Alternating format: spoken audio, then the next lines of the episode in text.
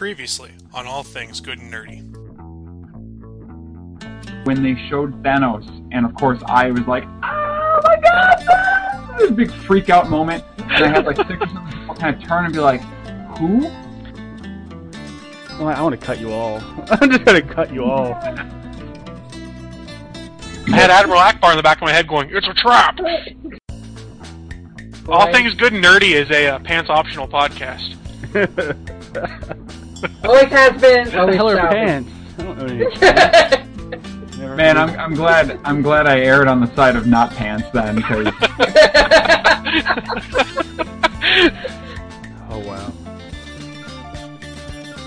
like, well, my mom lives in Texas. I was just gonna forget and give her a phone call, but I can be son of the year and buy Hulk and Spider-Man to be on my team. this is a win-win for me. You're such a good son. I know. Wow. I really hope she's not watching this now that I think about it. oh, nobody watches us. You're fine. It's, it's the circle of Xbox. Want to destroy your life, fuck your mother, and teabag you. And when you see him come out, you're like, oh my god, what is this idiot going to do? And, he- and right into the camera, serious look on his face. I'm looking forward to getting a blowjob from that blue bitch. Terrorists play Xbox. Well, maybe they use Xbox Live to communicate. I don't know. It's not just it's not screaming twelve year olds only on there. There's Al Qaeda. But, but how would you tell? Because I mean, if someone is threatening to to like destroy your way of life, isn't that a common occurrence on Xbox Live? Yeah, pretty much. and, and then they teabag you. I have boobs. Look at my boobs. Do you want to Well, cut that- them? I wish I could cut them. Uh, we are good. We didn't break this time. This time. Huh, this is, I think, our easiest episode start ever. Uh, hello, everyone. Welcome to another wonderful, wonderful week of all things good and nerdy. Uh, once again, I'm Adahy, and I'm tired, and I've played too much Diablo. Uh, that's all I have No to such say. thing. that's all I have to say. Um, we'll move on to Chris. Any opening statements, Chris? I'm back again. I'm sorry. It's our daily dose of bald. Um, Something has to be. uh, Naki, do you have anything for us today? I do. So I've been I've been gone, and I'm sorry. Uh, I actually started writing for a web series that debuts tomorrow. So check out Kryptonian Spade on uh, YouTube, and she is d- debuting Double XP tomorrow, and then next week is the premiere of uh, NFT, which you'll find out what that stands for in the in the actual web series, but that premieres next Monday, and that will be what I've been writing. Um, I also have a book starting called The Alternates, which uh, you can read on my blog at uh, one nerdy cupcake at wordpress.com. That's my intro today. Yay! Thank you. I can actually say I'm doing something. it's like that's new. Um, thanks, and our our guest host this week um, is okay. He's still here. Is like what, someone left? Is Andrew? Uh, you have any opening statements, Andrew? I have nothing to declare, sir, other than uh, you guys should follow me at Twitter at K A P E L L U S C H. Shameless self promotion. We're all about shameless self promotion. Yeah, the the Stan Lees of the uh, the internet set. Stan Lees. Uh, He does shamelessly self promote all the time. It's hilarious. Constantly. I don't know. Well, that's what you got to do in this day and age. It's like true. a- It's a society of intro or extroverts rather. So Yeah. I, I'm I'm trying to break myself into using Twitter, but I hate that crap. Honestly, I really do. And she's back. I think. It has its uses. I use it more than I do like Google Plus. Of course, all I really use Google Plus for is this. I I never stop twittering. Just never. Just constantly. So it's uh it's uh it's pretty good. It's cool though. It's it's nice to be able to talk to uh your favorite creators and uh uh you know famous people and just people you're just hanging out with. So it's just it's it's nice and I run tons of contests on there because what I'll do is I'll uh I'll ask for requests and then I'll draw superheroes for people. just for free. So I can vouch that I've gotten a couple drawn. Me too. I, I have- have two. I have my own custom hero. If you actually look at the overlay, it's like right there. Today, I'm just just throwing that out there. I, I have an artist that uh, does a lot of stuff for me. Her name's Z, and uh, she she drew me as a superhero. It was awesome. I talked to her in the chat one of the times that I was stalking the chat because I wasn't here. Yeah. Um, I guess we'll get right into things. Um, start talking about something. Uh, I think the biggest piece of news right now um, is ho- honestly um, Diablo 3 and its amazing amount of sales. I mean, uh, was it? I think it broke the um, Amazon's pre-order sale record. Um, it did. keep in mind that that record was set by StarCraft 2. And before that, World of Warcraft. So- so, they kind of beat themselves up. Yeah, but um, has anyone besides me actually got a chance to play it? I'm doubtful. I know you two have bad Uh, computers, no. and Andy says he's busy. never have any time. Yeah. See, y'all make y'all make fun of me because uh, my laptop is like ten years old, and I'm pretty lucky that I'm even on this right now. So, and I'm pretty positive. I I, I- I thought about it one time, and my laptop started smoking. So this should be a poor choice, I think. Um, I, I can't even Minecraft on here, which, pwah. Anyways, Well- Minecraft addiction. It's bad. I was uh, I was doing some research in preparation because why not? Um, and actually by research I mean that I was Wikipediaing things about ten minutes before I got on here. Um, but uh, I was reading about uh, I was reading about uh, Diablo three, and I was a huge fan of Diablo one.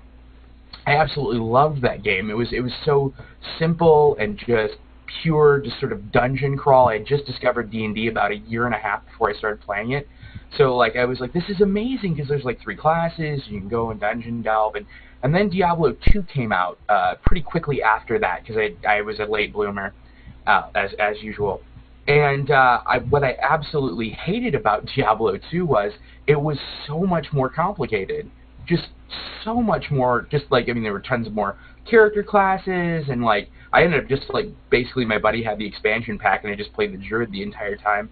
Um, but like you know, like I've been looking at uh, Diablo 3, and is it? I mean, it just seems like it's so overly complicated, like so far away from its Diablo 1 roots. Is that is that true? Is that your impression of it, or? Um, it it is and isn't. Um, it's not quite as complicated wi- as Diablo 2 in the fact that you don't have to try to allocate these stat points. They actually do that for you now. Because, That's good. Because that was one of the parts that a lot of people could not figure out how to do well in Diablo 2 because. Like you get five stat points and you have four places to put them. Where the hell are you supposed to put them? And, and uh, I, a lot of us, like myself, who played it way too freaking much, you know, we figured it out over time. But for someone Yep. getting into it, that was really freaking hard. Um, I understand exactly what you're saying. It's like, whoa, I don't know what to do with all this crap, and the and all the skills, and then you get like 99 skill points. well, there was like a run. There was like a run meter, and I'm like, this is because I would like you know they got rid starting of out that like, shit. Thank God. bar- barbarian. I was like, run meter, why? So yeah, it was just I don't know. It was it was crazy. Now- I don't know. And I was looking at a couple of the classes. Uh, what have you played so far? Uh, mostly Witch Doctor. I have a Witch Doctor I'm about halfway through Nightmare difficulty on, and Witch Doctor is so much fun. Oh my God, lobbing flaming skulls at things. When when I first saw it, I was really concerned though because it looked super racist. Like just just throwing it out there. No, it does because like it's like it's like it's like deep in the forest. There's these noble savages that you know, and it's just like it's just like you can't say that, man. This is like the 2010s, dude.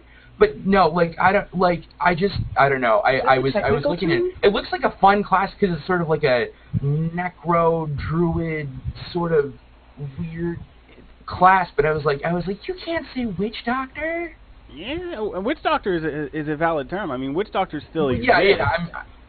I, yeah, oh no, I'm not. I'm not trying to say that it doesn't. I'm just saying that, like, I don't know. Maybe, maybe they could have uh, thought of something different to call it necro druid or something, or I'll, I don't I'll- know. The only thing I know really about classes wise um, is they look complicated because there's these skills and then there's the runes. But a lot of times the runes just uh, let you tweak the skills for certain um, events or bosses and whatnot. It's it's it's simply complicated, basically. If that makes any sense. It seems complicated to look at it, but once you start playing with it, it's really simple. Um, and it's not nearly as complex as D2, but there's more there than there was in D2 because of the rune system.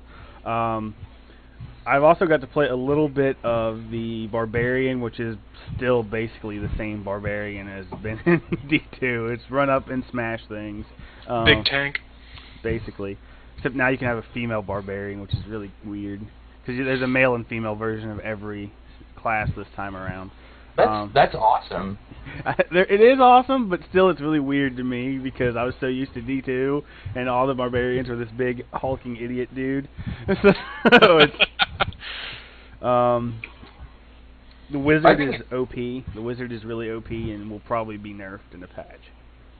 Okay, so please explain what OP and Nerf mean. Uh, uh, OP is overpowered and nerf means that they will um, reduce its abilities in some way, shape, or form. And probably Okay. too much the first time. Yeah. The reason that I'm I'm I'm, I'm calling out the a wizard as being OP is so far it's been the only class that's been able to beat Inferno Diablo, like the hardest mode of Diablo, and that's because it makes itself immune to damage and runs away the entire time. It's like I can't take damage, and that thing's gonna kill you while I run away from you. it's like Necromancer times thirty, except it's uh, it's just one thing that it summons. It's like a Hydra that does a butt ton of damage. It's like, yeah, I have summons and I can run away on my witch doctor, but my summons do shit for damage. it's like 30 damage a hit on a on a zombie dog. Yeah, that's that's gonna kill Diablo with his like 30 million HP and 20 hours, 30 hours. so, well, yeah. did you see that there was folks that there was some Korean folks went and did a speed run the day it came out? I guess like day one they did a 10 hour speed run and beat it in nightmare mode. I guess. Yeah, they're Korean. You can't. Yeah. I was like, but this isn't StarCraft. hey, hey, be nice to us Asian folk, yo. Hey, you know. hey, they made StarCraft like a national sport in Korea. It's awesome. the, the, It's the, on TV and everything. The tradition changed. You can't marry a, a daughter until you beat her father at StarCraft 2. Uh, that means you're screwed. Yeah, basically. Um, well, The- I never planned on getting married anyways. Man, it's like it, they're so good at that game. It's ridiculous. Um, but yeah, Diablo's fun. If you have a computer that can play it, you should play it. If you don't have a computer that should play it, you should buy a new computer and play it. Uh, Yeah, I'm just, I'm was, just gonna go. subtle. I'm on that. I'm just gonna go uh, put some uh, shovels of money into a wheelbarrow and walk right into Best Buy. Thanks, Chief. uh, problem Kid- one: Best Buy. Expensive place. Oh, why man. Best Buy? Why Best Buy? Um, I was, I don't know. I worked for him actually once. It was awful. Well, it was okay. I say, I had an awful like, boss. did you, did you want to kill yourself? No, it was like well, it was like uh, the the thing about it was is like let's pretend like we're working on commission, but you don't actually get commission sales. So it was That's real Good motivating. I was I was the top salesman in my region. Not to brag too much. I was the top salesman in my region, and uh, I was still getting my boss like pulling me aside. and He's like, "You're not selling the right amount of cameras. They're not not high enough margins." And I was like, "Come on, man! I'm like I'm selling more cameras than everyone else. Who cares what percentage of margin profit you guys get?" So and they have like little anagrams for everything. It was it was nuts. Stay away from stay away from big box stores. Go to Yeah. Newegg or something. So or little. A lot of times there's like small computer stores in your area. If you have one of those, they're usually really, really nice, um, and really knowledgeable. Tiger. Direct is right by me. Uh, Dog. Tiger Tiger Direct's not a small store though. They're freaking. They're they're they're a huge conglomerate, but they're cheap. Yeah, That's they're awesome. but they're they're fantastic, so that's okay. Uh, They run some hella awesome deals. But I guess Can we get sponsorship? Sponsorship. Can we get some money for this? Tiger Direct, I will endorse you. uh, I guess since I'm the only one who's played Diablo, we'll move on. I've watched you do the live stream on it. That's been fun. When there weren't server issues on their side, have they fixed that yet? Yeah, it's all pretty much taken care of. I mean, Error 37. Error 37. You've heard Yeah. about that. You have to expect though, when you have the like the largest pre-ordered game in history, no matter how much you prepare, something's going to go wrong. I mean, and the people who complained about all the things going wrong have obviously never worked with networking and servers before in their Sure. life. The joke we had going with it is, hey, finally the Mass Effect fanboys are pissed off over the end of the game, can bitch about something else.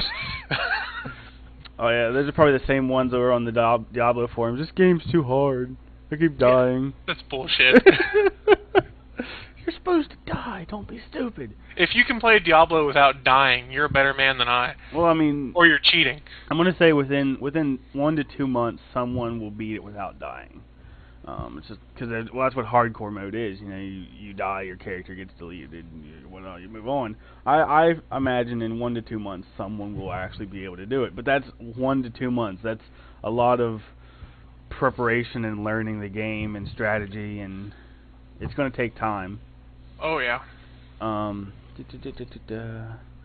guess another topic we can move on to. Um, we'll probably get more into Diablo in another episode. I need to find other people who've played the game to be on the show.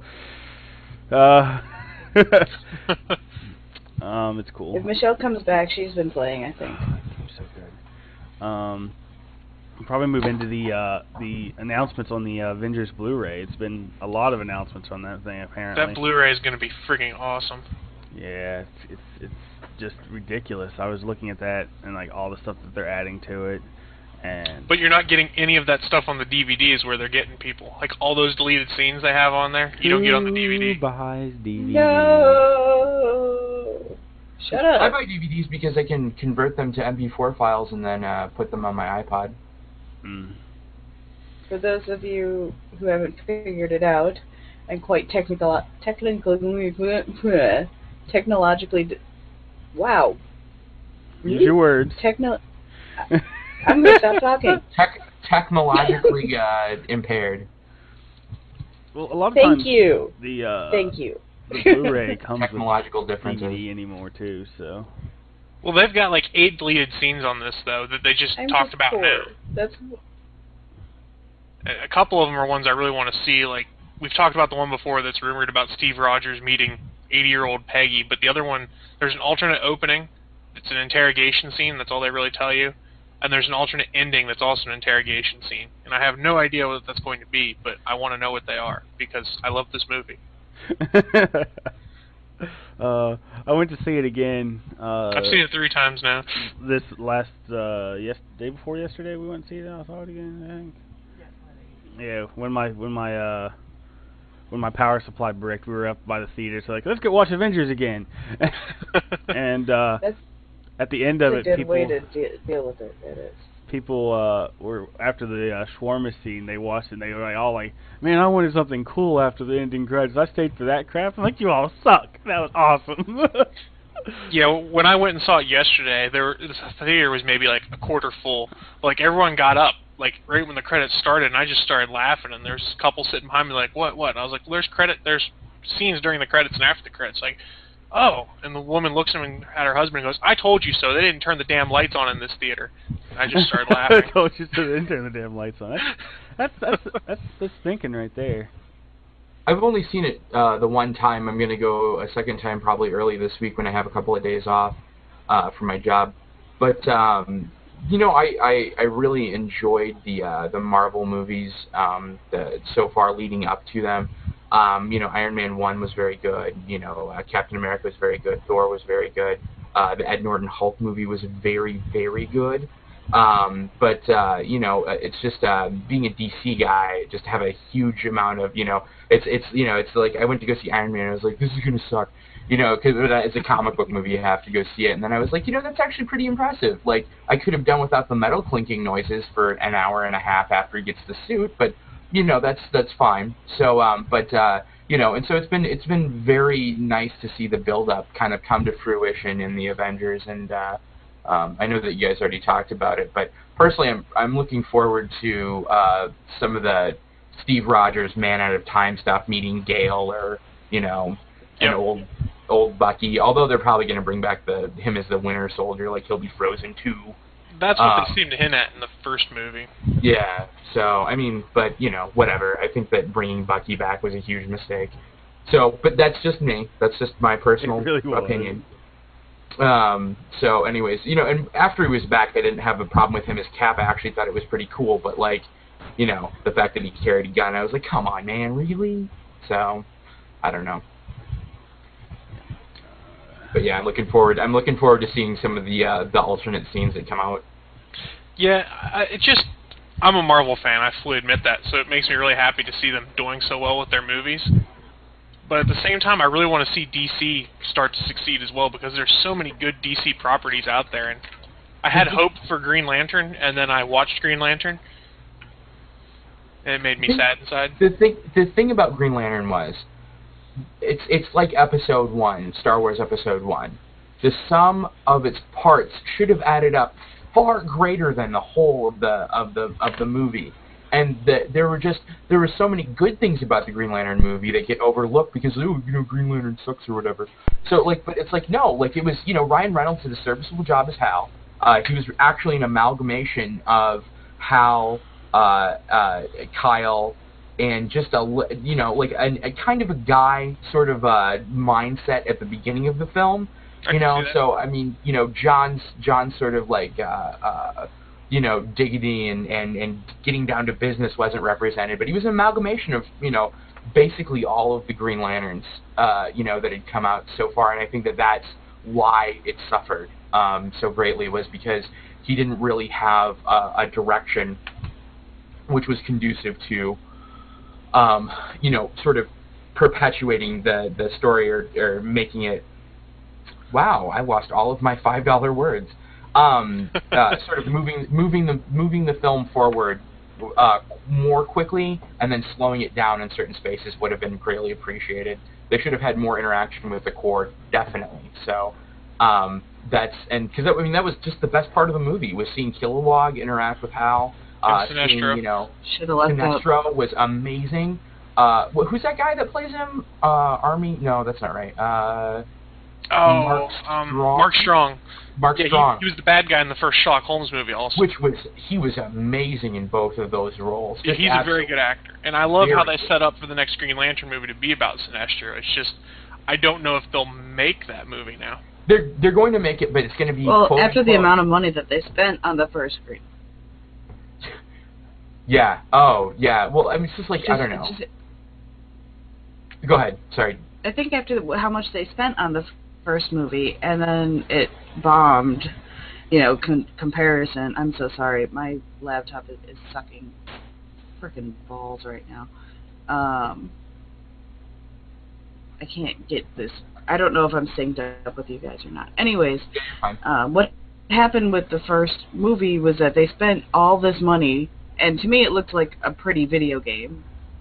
Um, it makes they made this very pretty looking video game with you know Ryan Reynolds and whatnot, but they spent way too much money on the first movie to bomb out, and now you know I don't think the second movie is going to get made because of the fact that they spent so much money for a bomb movie. At one at one juncture, I heard that he was in for another dark, gritty reboot of the, uh, or well, not like gritty reboot, but like the the the second film is going to be darker and more serious.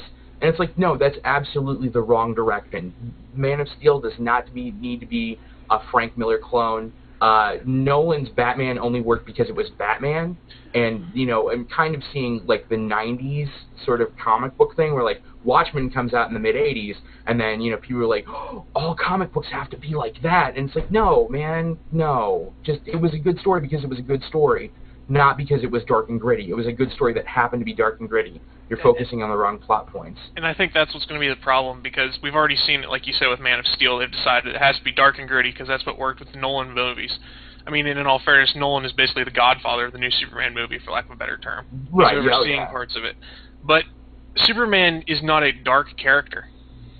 No, absolutely not. And I mean, even during the '90s, where he was like mullet solar suit Superman, like he was still a nice guy. He was like, he was like, I just have long hair, and then he would like fly off and you know eat Newsichel or uh, uh, you know cream cheese bagels with Lois on the moon or something. But like you know, it's like uh, um, uh, it's just you know, comic books and comic book movies don't need to be dark, and that's really what drove the Avengers to success. Because even though they were set in sort of pseudo realistic. They weren't like realism like the Nolan movies were, but they were definitely set in sort of a, a more realer world than a lot of comic book movies had been set in before, especially the latter Batman movies and uh, Catwoman, Elektra, Daredevil, uh, which were set in you know sort of uh, and and uh, the second Punisher for sure, which was just set in a crazy comic book Yeah. world. But like you know, like that can work too. It can be a you know a good movie, but like you know you have to sort of figure out you know what what where you're going with. And I think that as soon as Marvel Studios started really developing their characters and setting up a universe, and there were universal rules, just like anything. Once there's rules, then you can start to build upon things. And I think that they did a fantastic job of setting up the Avengers. They did a fantastic job of making you care about those characters. And you know, I just I love I love the sort of uh, Steve Rogers Aquaman dynamic that was going into it, where Steve Rogers in the Avengers was sort of the the I relate him to the Aquaman uh, allegory. And just and just so you guys know, I'm a huge Aquaman fan, so there's no disrespect in- intended here. But um, the uh, the the thing about it is is Steve Rogers uh, is a man out of his element, and that's how kind of how I've always viewed Aquaman uh, in the Justice League. Uh, he's the he Aquaman is an underwater king, a king of seventy percent of the earth, and then he's hanging out on the on you know land, and he's still powerful, and he's still relevant, and he still has all these abilities, but he's not in his element, and I really feel like Steve Rogers in the Avengers was like that. And he was he was sort of a you know like there's only one God, and he doesn't dress like that flying out of an airplane. But like you know uh, that That was an awesome sort of- scene too. What? That was an awesome scene too. Oh, yeah, it was great. You know, at first it was like I was like, okay, there's Steve Rogers, have fun. But like the more I think about it, I'm like, man, that's that's great. That's just so it's so It- it's- so fitting of his character. You know? Exactly. It, it hits the character to a T where he's that earnest, good moral character kind of superhero, where he won't cross the moral line really, and everything is good and wholesome, for lack of a better term. Until you get to some of the darker stuff they're running now, but Right. Well, I mean, I've you know, actually heard some interesting uh, quips about that line because uh, people are, you know, how we are with religion and in these days, this day and age. Like people are like, really? Do you think he had to say that? Do you think you know Steve Rogers would have had to be Christian? Blah blah blah blah blah. I'm like, dude, just just read the comic. It's obvious he's a Christian, but like, well, even and I so, mean, it's not overly like there. And, well, and and that's that's a really good point. Is is that Steve Rogers' background lends him to be some sort of, you know, uh, uh, you know, sort of quote unquote all American from the uh, 1940s. Um, I needed air quotes for those of you listening to the podcast. Um, but uh, you know, he's he's sort of this uh, this this guy who you know in that in that time in that place where he was from, he would have been a uh, most likely some form of, of of Christian denomination, you know. And you know, it's it's funny because it's sort of the weird sort of uh, uh, placement of like he is hanging out with demigods and guys in armor suits suits of armor and you know people who can rip alien technology apart with their bare hands. And he's like he's like you know I still hold on to these beliefs. And it's like okay you know? Um it's just like I don't know like Right, from co- oh go ahead No, no, no. Keep going. oh I'm well, just, from, I'm from DC chiming Comics, in. uh, from uh, from DC Comics, there's a line in the Starman uh, uh, uh, comics from the 1990s where uh, one of the characters in there, Ted Knight, is this old JSA character, and he's an atheist. And uh, and uh, you know, uh, when a Superman asks uh, Jack Knight, uh, who's his son, uh, the was the 90s Starman, about it, and he says um, he says something along the lines of he's like, how can your father be an atheist when he served on the same team as uh, the Spectre? And he's like, that's just my dad, you know. And some comic characters are like that, you know. It's, it makes for an interesting thing where you know they have such strong convictions, even though they're hanging out with people that completely contradict their uh, their sort of worldview or their their their religious experience. So I guess it uh, it takes all kinds to fill the road, as uh, Bruce Campbell says. No, it's I I think it's interesting, but like my my big joke was that because everyone was like, "Don't post spoilers about the Avengers. Don't post spoilers about the Avengers." My big one that I used the most was that the the ice didn't freeze completely through, and Steve Rogers was a zombie. I thought that would have been great, but that's just me. But um, I think people tend to forget that he's from you know the 1940s. He's not because you. So you, you even see like little actions that he would do, like he would tend to protect Black Widow, like when with the Right. shield and stuff like that. You I can mean, see that he's he's from. No, go ahead. And he even has the other mannerisms. Everyone's sir and ma'am when he talks to them, and even the clothes he wears are straight out of the 40s. So he's You know what basically a modern day Midwesterner. Yeah, basically. I can say that because I'm I'm a tried and true Midwesterner. So I was gonna say I'm Chicagoan. Whatever, you. yeah. so I was actually just in Chicago. It's uh. I, I know. I felt bad that I couldn't. I couldn't Oh no, it's and see I was too tired to do anything. Like I was gonna go sketch in the park, and I was like, I was like, I'm just going to sleep.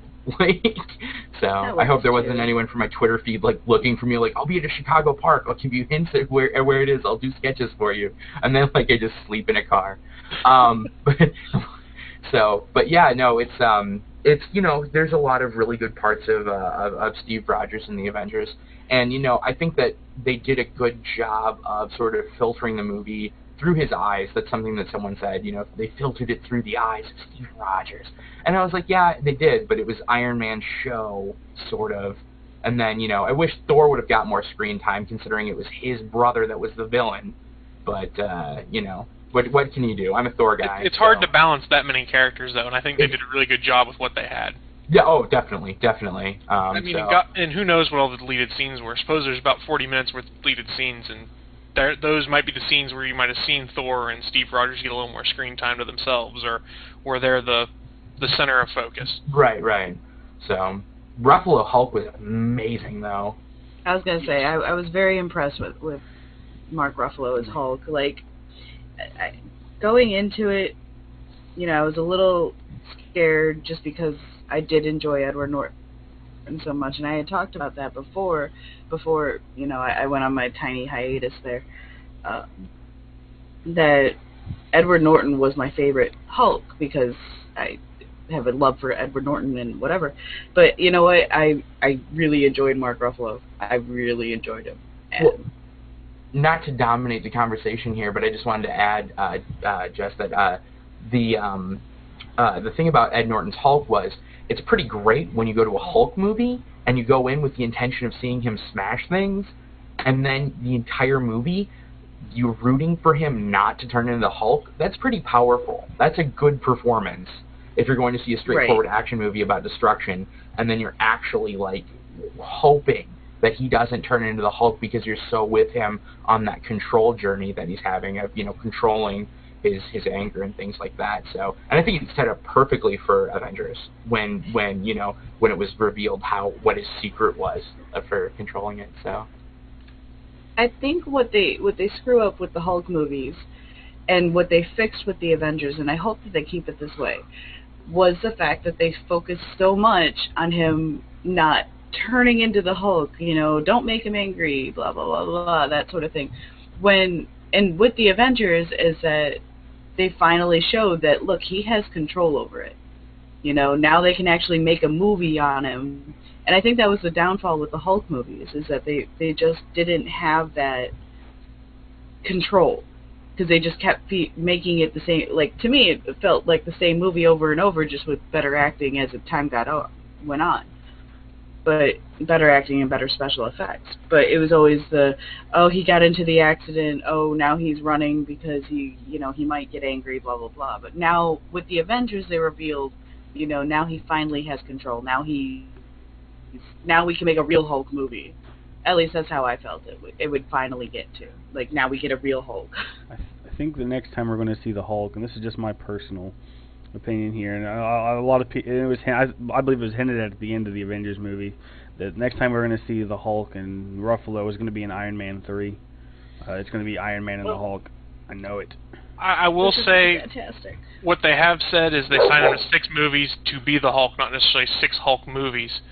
But what they've said about Iron Man 3, when you go into the casting and the talking with the producers, is that they're going to do their best to separate Tony from the Avengers in that movie.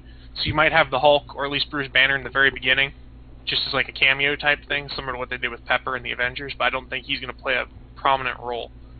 No.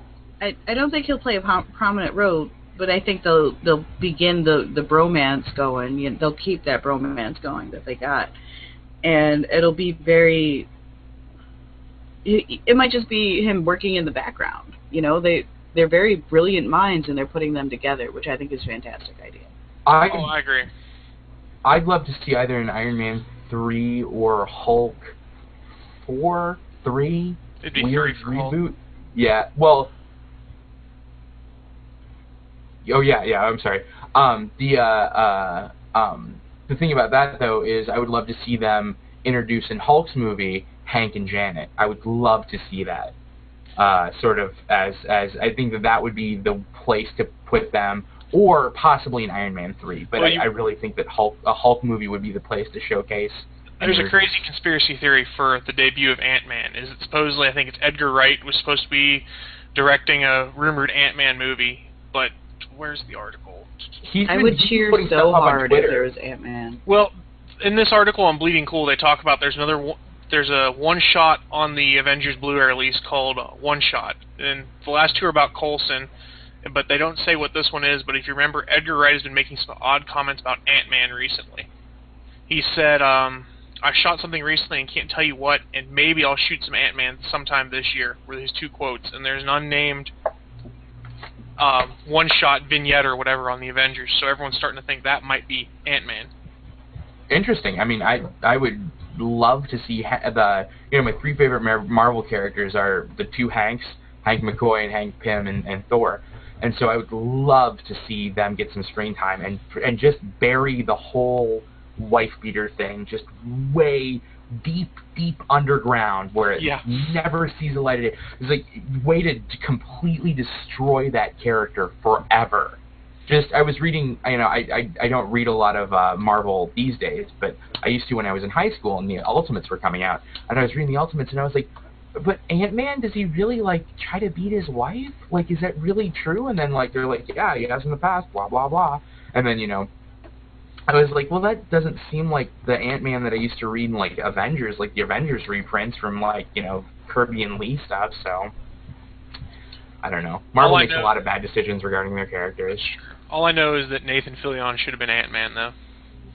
Nathan Fillion can play any role, and everyone would be happy ever. Yeah, I and wanna see like- him as like Batman. You can't, you can't cast him for everything. Come on, guys. Oh, I Like- don't want to. Well, I okay, wanted to be Ant-Man. okay, I I thought that Nathan Fillion would be wrong to play live action Green Lantern. I thought that he would be, even though he's a great actor, I don't. If he were playing Alan Scott, I'd be totally fine with that. But there's no way that he would be Hal. Now he does a great Hal voice, and I love his voice acting uh, in, in the DC animated universe movies. Yep. When he does play Green Lantern, he does a great Green Lantern voice. But I just I don't see him as a Green Lantern. It's the same thing with Kevin live. Conroy. I love his Batman voice, but I never would have advocated him being live action Batman. Absolutely not. There's no way. Like he is the iconic. Like when I read Batman comics, that's the voice I hear in my head. Exactly. I hear Kevin Conroy. Right, right. But it's like, well, it'd be weird to be reading, you know, Christian, quick to the Batmobile, Robin. Val But you know, it's like, yeah. Josh here's Val Kilmer. hey, listen. Forever gets a lot of flack, but it's actually a great Batman movie. It's a terrible Bruce Wayne movie, and Val Kilmer is a terrible Bruce Wayne, but he's an excellent, He's a good Batman. Batman. excellent Batman. All I know is Not a gr- and th- that movie was a love letter to the sort of uh, uh, 90s reimagining of the 19 uh, 1930s and 50s, not the 1940s so much Batman, but 1930s and 1950s Batman. It was it was it was definitely apropos of a 90s reboot of those of those two forms of comics where he was you know sort of pulpy and outlandish and and crazy, but it was good. It was it was a it was over overall an entertaining movie. So I mean I don't know. I have a I actually have a Batman Forever poster in my house, but it's just because uh, in in my man cave in here. But uh, it's because my wife loves Tommy Lee Jones. So fair enough. It's a great movie. So. But yeah, no, I, I Nathan Fillion would make would make an okay Ant Man. I don't think that. I think now, like 2002, Nathan Fillion would have made a great Ant Man. I Mhm. think now he's getting to be a little bit too old for that role. So, but I don't know. Maybe maybe maybe well no and i'm not trying to be ageist here at all i'm not saying that i'm just saying like as a as a as an actor he sort of develop different roles with you know Castle and things like that. Like I'm not saying that he couldn't play it. I'm just saying that now he sort of like I see him in a different light. I don't see him playing Ant Man. So maybe Hank Pym, but not Ant Man. Hmm. Possibly. You know, I honestly I don't know who I would cast in for Ant Man. I'm one of those people though who like really advocate people to go outside of the normal celebrities that we have just because I, I work in theater. So it would be really cool if those of us who are working our way up from the bottom could actually have a shot. But you know I don't think people really get understand how much money we put into theater and like how much we put into our acting lives and we get nothing out of it. So it would just be nice to see someone actually succeed from the bottom up and not just pay their way to the top. So I, you know, I have people who I can imagine in out here, but nobody knows who they are. So it's just kind of like, eh, it'd be kind of nice. Me. One last thing I'll say on Avengers, too. then I'll stop talking about it. Is did you see that Robert Downey Jr. is getting paid percentage of box office? So right now he's made about 50 mil off Avengers. So he so he, he pulled a Jack Nicholson. Robert Downey Jr. That is. I'm sorry. Yeah, Yeah. he pulled a Jack Nicholson. Everyone else signed these smaller contracts, but since he kind of set everything up and had done two movies already, they signed in that he'd get a portion of box office. So he's making bank. They were saying He's over gonna 50 make mil. bank. I mean, seriously. It's it's the Lucas thing where Lucas is like, all right, uh, you guys can pay me whatever you want, but I want merchandising rights for toys. And they're like, ha ha ha, okay. And then you got Return of the Jedi. Little do they know. Little do they know. Uh, which is why he made Return of the Jedi. Just like all like he's like maybe I could add more ships. Maybe I could add more aliens. Like, Add more toys. yeah. I think Return of the Jedi would have been better if he'd gone with his original plan to have everything take place on Kashyyyk and have a bunch of Wookiees. But then he realized yeah. it's, it's a lot harder to find giant people than it is to find midgets. It's true. It's true. Little little people uh, little people actors are in short supply. But uh, uh, absolutely no pun intended. I didn't mean to say that one. Um, but, well, no, I don't know. But I think I, there's a lot of legitimacy now in little little people. Like like not that there n- ever was a question about it, but like you know like they're really coming to the forefront, espe- especially with um, oh Tyrion Lannister. Uh, what's the gentleman's name? Uh, Peter Dinklage. Peter Dinklage, who is amazing in 30 Rock. He's great. He's the best. Him and Arya are the best part of Game of Thrones. It's just, it's it's really starting to become more. Uh, there's more little people actors really coming to the forefront, and I think that you know that's that's something that's really really important. But you know, and there's there's a large group of them, you know, and they don't just have to play. You know, I don't know. I was I was watching a documentary about it, and you know, the you know the only roles out there for a long time were of elves or you know hobbits or whatever and now you know it's becoming more and more easy and socially uh, right to cast little people as you know people which is I think is is great but yeah it's there are a lot of little people actors out there that are sort of uh, uh, looking out looking for work so I think that you know George Lucas kind of had a, a soft spot for that and you know kind of uh, made it and also I mean yeah I don't know but uh, true story Peter Mayhew's the jerk True story. True story. See, I've always heard he's really nice.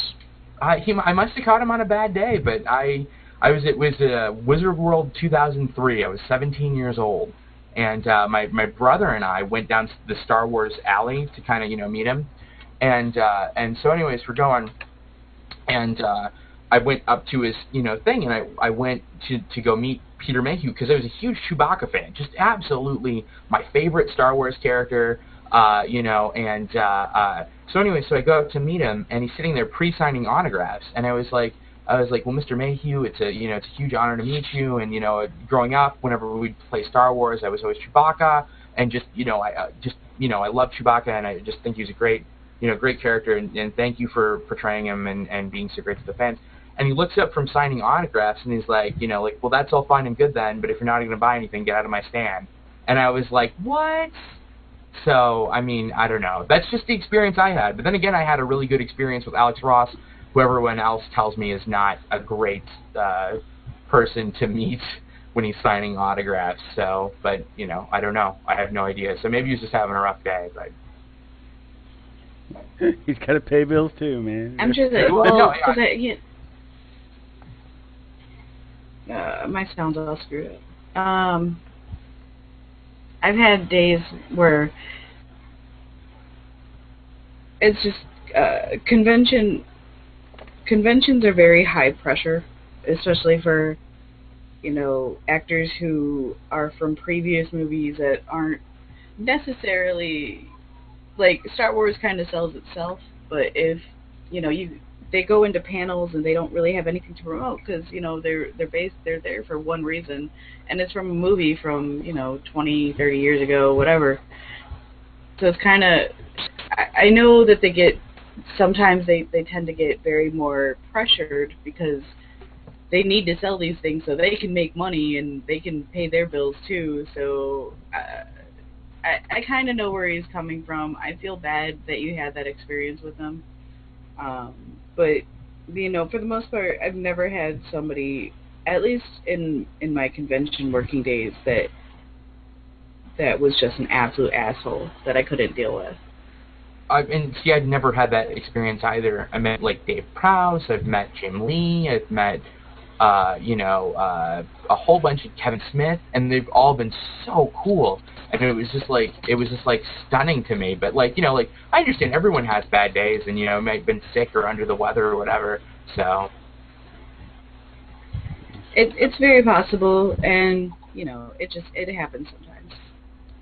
I met Edward James Olmos a couple years back, and he was one of the nicest guys I've ever met, and was willing to sit there and talk for 15 minutes about Battlestar Galactica, even though I'd already gotten my autograph. that's great. I great. think I'd just hug him. I don't know. He seems like a guy that would be great for hugging.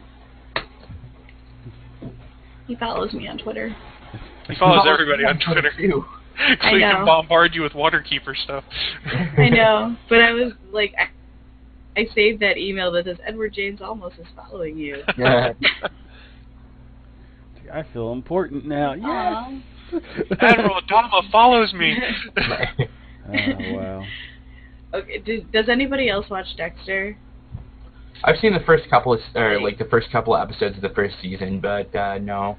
Uh, watch Dexter. Okay, he was on far his last he was on this last season of Dexter, and this whole season, like I, you know, I was really expecting it to start going downhill, because you know, you you start watching Dexter, you, like you always feel like once a show hits, you know, so many seasons that it's just going to start going downhill and blah blah blah. And this was Dexter's fifth, fifth season, I think. Fifth or sixth, I'm not sure. Yeah, it was it was season five or season six, and it still kept the momentum going, and especially in um, Colin Hanks was a, it was Colin Hanks and, and Edward James Olmos were the two, two uh, baddies this year, and it was just whoa, like head explosions. Awesome. I- explosions. I love Colin Hanks. Did he ever say frack? He didn't never he never said frack. No, Oh. I'm sorry, but like just like it was it was total head explosions and now there's only two seasons left. They've already like i'm glad that they wrote out an ending and everything for it because they're they're going to end the season they're ending at eight seasons i think eight or nine. Or it, i know it's two more seasons to whatever was just happening. So i think since we were on season six we're going to be ending at season eight. Um and i i'm since they wrote an ending they can keep that momentum going you know? You see the momentum fall with people that don't know how many se- seasons they're going to have. Yeah. I'll, I'll tell you what. Uh, I guess if if we're going for the transition here, I'll tell you what uh, TV show I want for at least three more seasons and possibly a movie. Uh, Six seasons in a movie. Six yeah, seasons six, in a movie. Six seasons in a movie, indeed. It's my absolute favorite. I just I cannot express how much I absolutely love Community. I cannot, absolutely cannot. And since we talk about I'm- video games a I'm lot, if anyone saw it, they did the 16-bit episode where they made everything look like a Super Nintendo game, and it was, That was so great. I just watched it last hilarious. night. So great. It Troy and I've been shooting lava. Like I actually, I I enjoyed the hell out of that. Like you should have seen me squeeing. Like my poor my poor family. Like they're they're dealing with me going through some stuff right now, and like they're just they're like, why are you screaming? I'm like, cause it's 16 bit. It's it's so exciting. And I thought- uh, I'm very upset with what what's happening with Community. I don't know if everybody's up to date with that, um, but they're moving About it the to Dan the Harmon Friday situation. death. Yeah, they're moving to yep, they're moving into the Friday death slot, and they got rid of Dan Harmon. Well, he's a creative consultant. And they're pairing it with Whitney. Oh here's, God. Here's, here's the thing, though. Here's the thing about that. The tra- okay, and like this is I'm gonna play devil's advocate here. Okay, on on on three different points, or possibly two. I remember. I don't remember what my third one was. But first of all, the Friday night death slot is no longer that big of a deal because ratings are down across the board. And it's on NBC. NBC. NBC knows now, unfortunately, that when we came back to save Community, that there's a huge fan base of, of, of viewers out there who don't necessarily watch it when it comes out. We watch it on our Hulu, we watch it on, you know, uh, uh, uh, what's that thing called where rich people can record movies? DVR. That's what I have. DVR. I love yeah. my DVR. So, um, anyways, so, uh, but you know, they DVR things. Um, and so, like, you know, that's not necessarily a big deal because they're still going to be getting revenue and, and viewership. They know that, you know, we're there. Now, Whitney is the worst TV show I've ever seen. Worse than Cop Rock, worse than, uh, uh, oh gosh, any other horrible TV show that you've seen. It's, it's awful. I watched don't the first episode and I wanted my 30 minutes back. Exactly. I don't hate Whitney Cummings. I, I don't think she's the most talented uh, comedian in the world, but I, I do not hate her like some people do. And Two Broke Girls is actually really funny. Um, but like, I just I hate Whitney. I hate the TV show Whitney. And so like you know like they, yes they are pairing it with Whitney, which is awful, and no one's going to go there to see Whitney. But pretty much we'll go to see uh, Community anywhere that it is. If we're on at three o'clock in the morning, they'd still have a huge fan base and people would still watch the TV show. So it's not it's not like the traditional sort of you know well you know people are going to go out on Friday nights. Well you know we all live on our computers now. We all you know so it, it doesn't matter. Um, but uh, because you know this is uh, this is Ready Player One or uh, the Surrogates or anything, uh, you know the, the Robo future where we're all plugged in the Matrix. Um, but uh, no, and then also uh, you know Dan Harmon, you know being kicked off or leaving or whatever the thing. Don't get me wrong, I'm a huge Dan Harmon fan.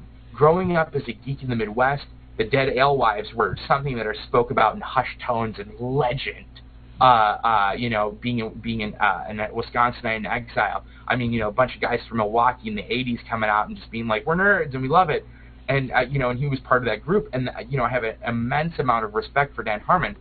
Um, and it's very sad that he's leaving the TV show. I will not, under any circumstances, boycott my favorite TV show on the air, no matter what happens.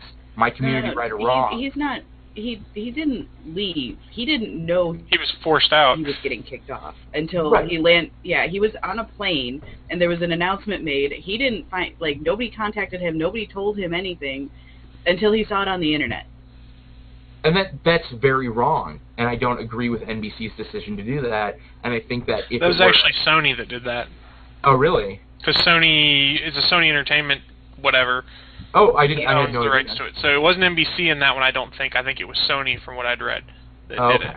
Well, uh, We're, yeah, we're quick to dump on NBC for everything. I just think we should be careful not to if it's not their fault.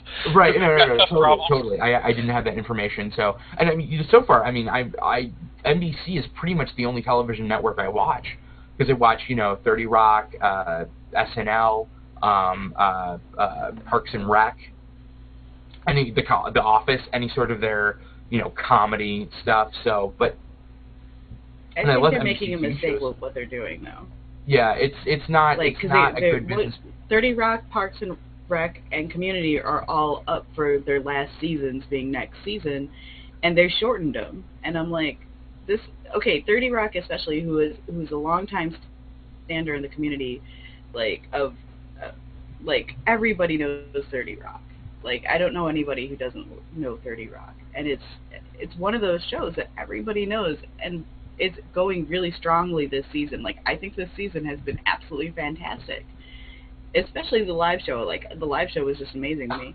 And- Well, Jon Hamm is just a genius, but That's true. 30 Rock is the uh, Tina Fey show. right? Yeah, it's Okay. Tina Fey show where she is Tracy Morgan is Tracy so something Addie, similar. you're fired.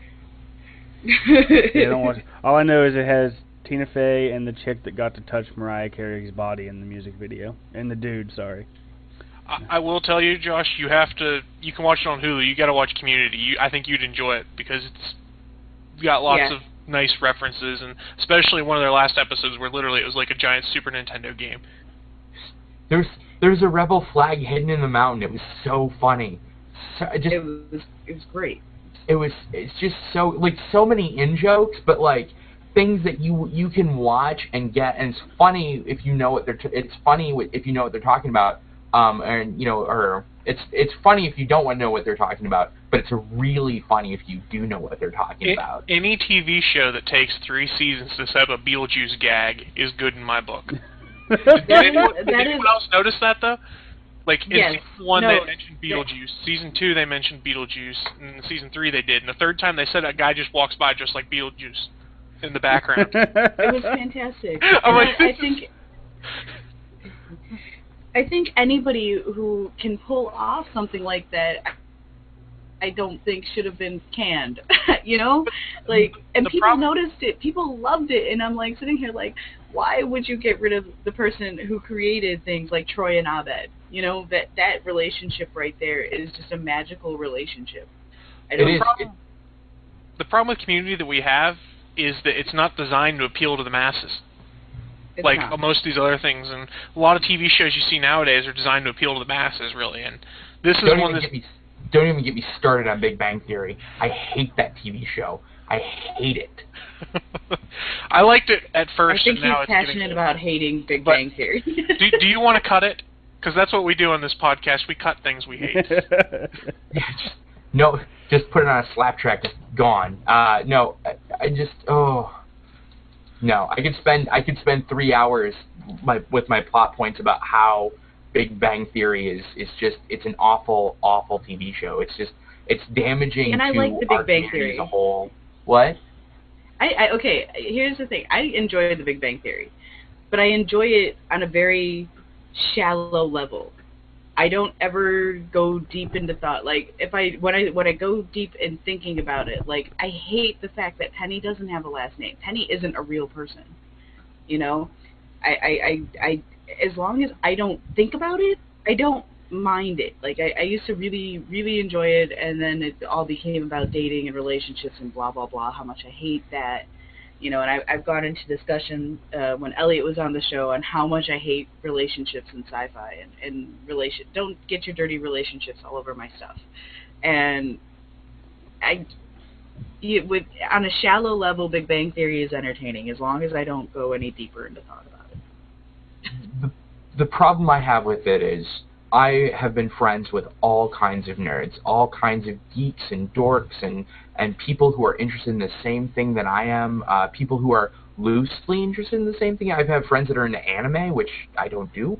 Um, but like, you know, it's just I don't know anyone who acts like that. I don't know people. Oh, it's, really? it's a misrepresent do. it's a misrepresentation though to say that you know it'd be like I don't know having like like just like having an African American or, or black character that just acted like like uh like you know John Shaft all the time like it, it's it's inappropriate it's it's not it's not befitting to have sort of this this uh, uh you know uh, collection of, of people that are supposed to be you know and people always ask me like oh you like Big Bang Theory right and I'm like, I'm like, no, actually, I find it almost offensive. Like, it's, it's, it's, because like, and they just make cheap comic book jokes all the time. Like, I'm like, I'm like, come on, those are just, they're so, and I know that they're supposed to be like mass appeal stuff, and I just, I hate it. I hate the whole, you know, just, I mean, at least they're getting some of their stuff right, but I just, I can't. Oh, I'm. It's making me stupid how banished forever, gone from this program. So. See, I just I with with Big Bang Theory and, and I think this is just how I know people who are Sheldon. I know people who are Leonard and all that. I think they really missed out by not adding a black guy into it because I don't think they realize how many black people are in the community, and I think that actually drives me crazy. So I'm like, we're we're very stereotyped to be either white guys or Asian guys, and it's like no it's it's everybody like there's nerds from every kind of race and there's female nerds like me and it's not just me there's a lot of female nerds that are out there. And and Well, and that's a, that's an excellent point because you know, like it's like the entire original premise of the show was there's these three nerdy guys who are sort of you know the the the, the seven dwarfs and Snow White thing, where you know they're they're there to add as a you know a, a, a sort of a support group for or support cast for this this female character, and then pretty soon it just evolved like oh the nerds are taking off, so let's leave her behind. And it's just like, but you know, like the original thing was supposed to be like them falling over themselves about this pretty girl. And it's like, it's like I've never, I, I just, I don't know. As as a married nerd who married like another nerd, it's like, it's like it's not. It's it may be like that for some people, but it's never been like I've never had that experience where it's like it's like oh I don't know how to talk to girls. I've always been you know I don't know. Maybe maybe I'm just more social than than most nerds. But there are tons of female nerds out there. There are tons of of, of, of, of people of color who enjoy nerdy things. There are tons of, of people all over the world from every single background, every single ethnic group or, or credo or religion that like nerdy things, and I don't think that it's being properly represented in The Big Bang Theory and a lot of geeky media. So, or when when they are represented, they're represented in a way which is not accurate or becoming. I look at it this way: The Big Bang Theory is a parody of nerd culture. It's not. I all right. I was a nerd before it was socially cool. Nowadays, everyone's like, "Oh yeah, I'm a nerd. I like comic books." Come on, that's not how it was mid '90s. Oh, you like comic books? Haha and haha and all that stupid stuff. But nowadays, it's actually become acceptable, and it feels like Big Bang Theory almost at times. While I enjoy it just from an entertainment standpoint, at times it's almost like a step back because I like to go to just the old cliched jokes. Right. And it's like I don't know. It is frustrating. It's frustrating for those of us who uh, fought in the trenches and you know uh, you know had their Sebulba pencil toppers stolen in, in the freshman year of high school, uh, and uh, they found it uh, ground up in front of their locker, uh, like me. Uh, it's it's it's hard. It's hard. that was a very specific reference i think this might have happened to you Right. No, it's still bitter. Still bitter. I love that Sebulba pencil topper. Uh, anyways, but uh, no, like you know, I just I don't know. It's it's just it's hard for me to imagine now that you know, like had you told me you know ten years ago when this was happening that you know like well you know you're going to be watching an Avengers movie. There's going to be you know uh, comic book T-shirts and hats in every Walmart in America. Um, so it's just you know it's just it's nuts that you know we- we've inherited the Earth, but now what do we do? What do we do with our detractors? I think Caught 'em. that exactly.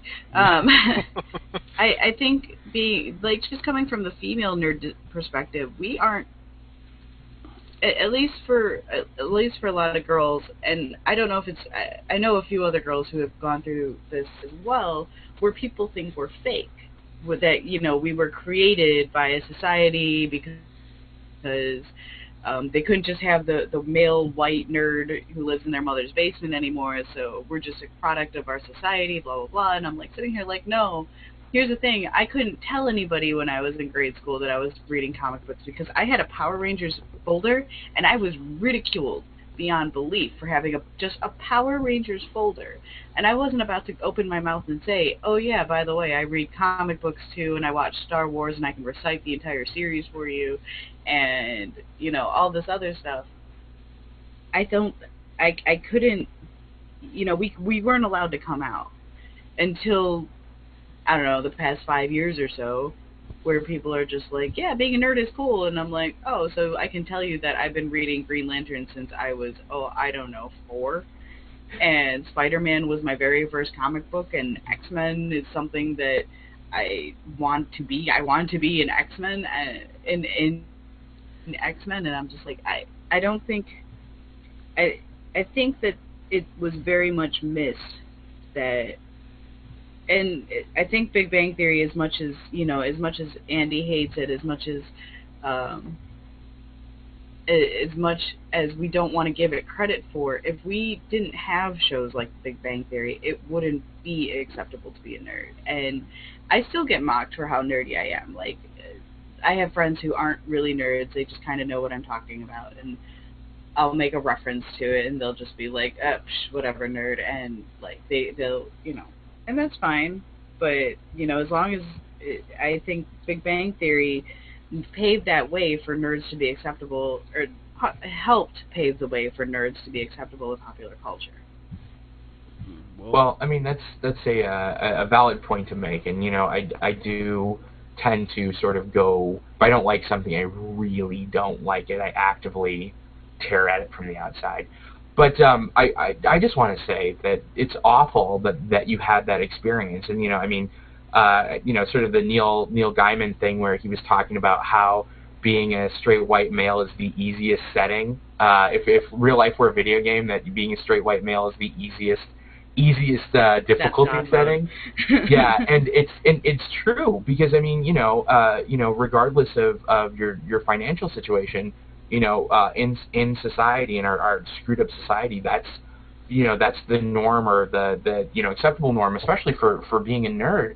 And it's just it's so awful because you know like and I don't recall. I'm sure that at some juncture I was like, girls can't be nerds, blah blah blah, guy stuff. Even though like the stuff that I was doing was considered to be the least masculine thing you could possibly do. Um, but like you know, like I, I I wised up very quickly as soon as uh, the first time I played D and D with a girl um, was uh, probably about I'd say 2002 and it was like they were so much she was just amazing she was a she was a great role player and just way better than all of us. And I was like, what if you know all girls are better at D and D than boys? I want to play with girls, like you know, obviously.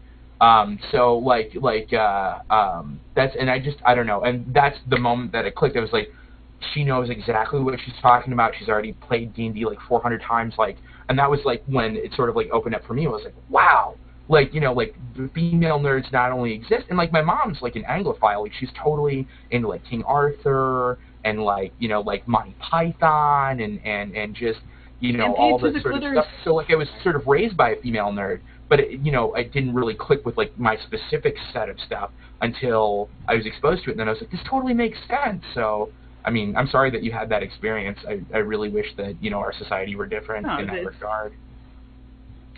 is that that's just what it was, you know, growing up. It's like, okay, this part of me I'm not going to talk about, you know, the fact that I was obsessed with Power Rangers and Teenage Mutant Ninja Turtles and like just wanted to be one of them. Like I just I was ah There's, such a um, nerd and you know, you're not allowed to talk about that when you're a girl and you're a kid growing up and you know, like I would eh, you know, being being bullied is just part of the gig, you know, and that's fine. I don't, you know, I can, uh, you know, I'm a big girl now. I can hold my own, and I'll knock you out if you say something stupid to me.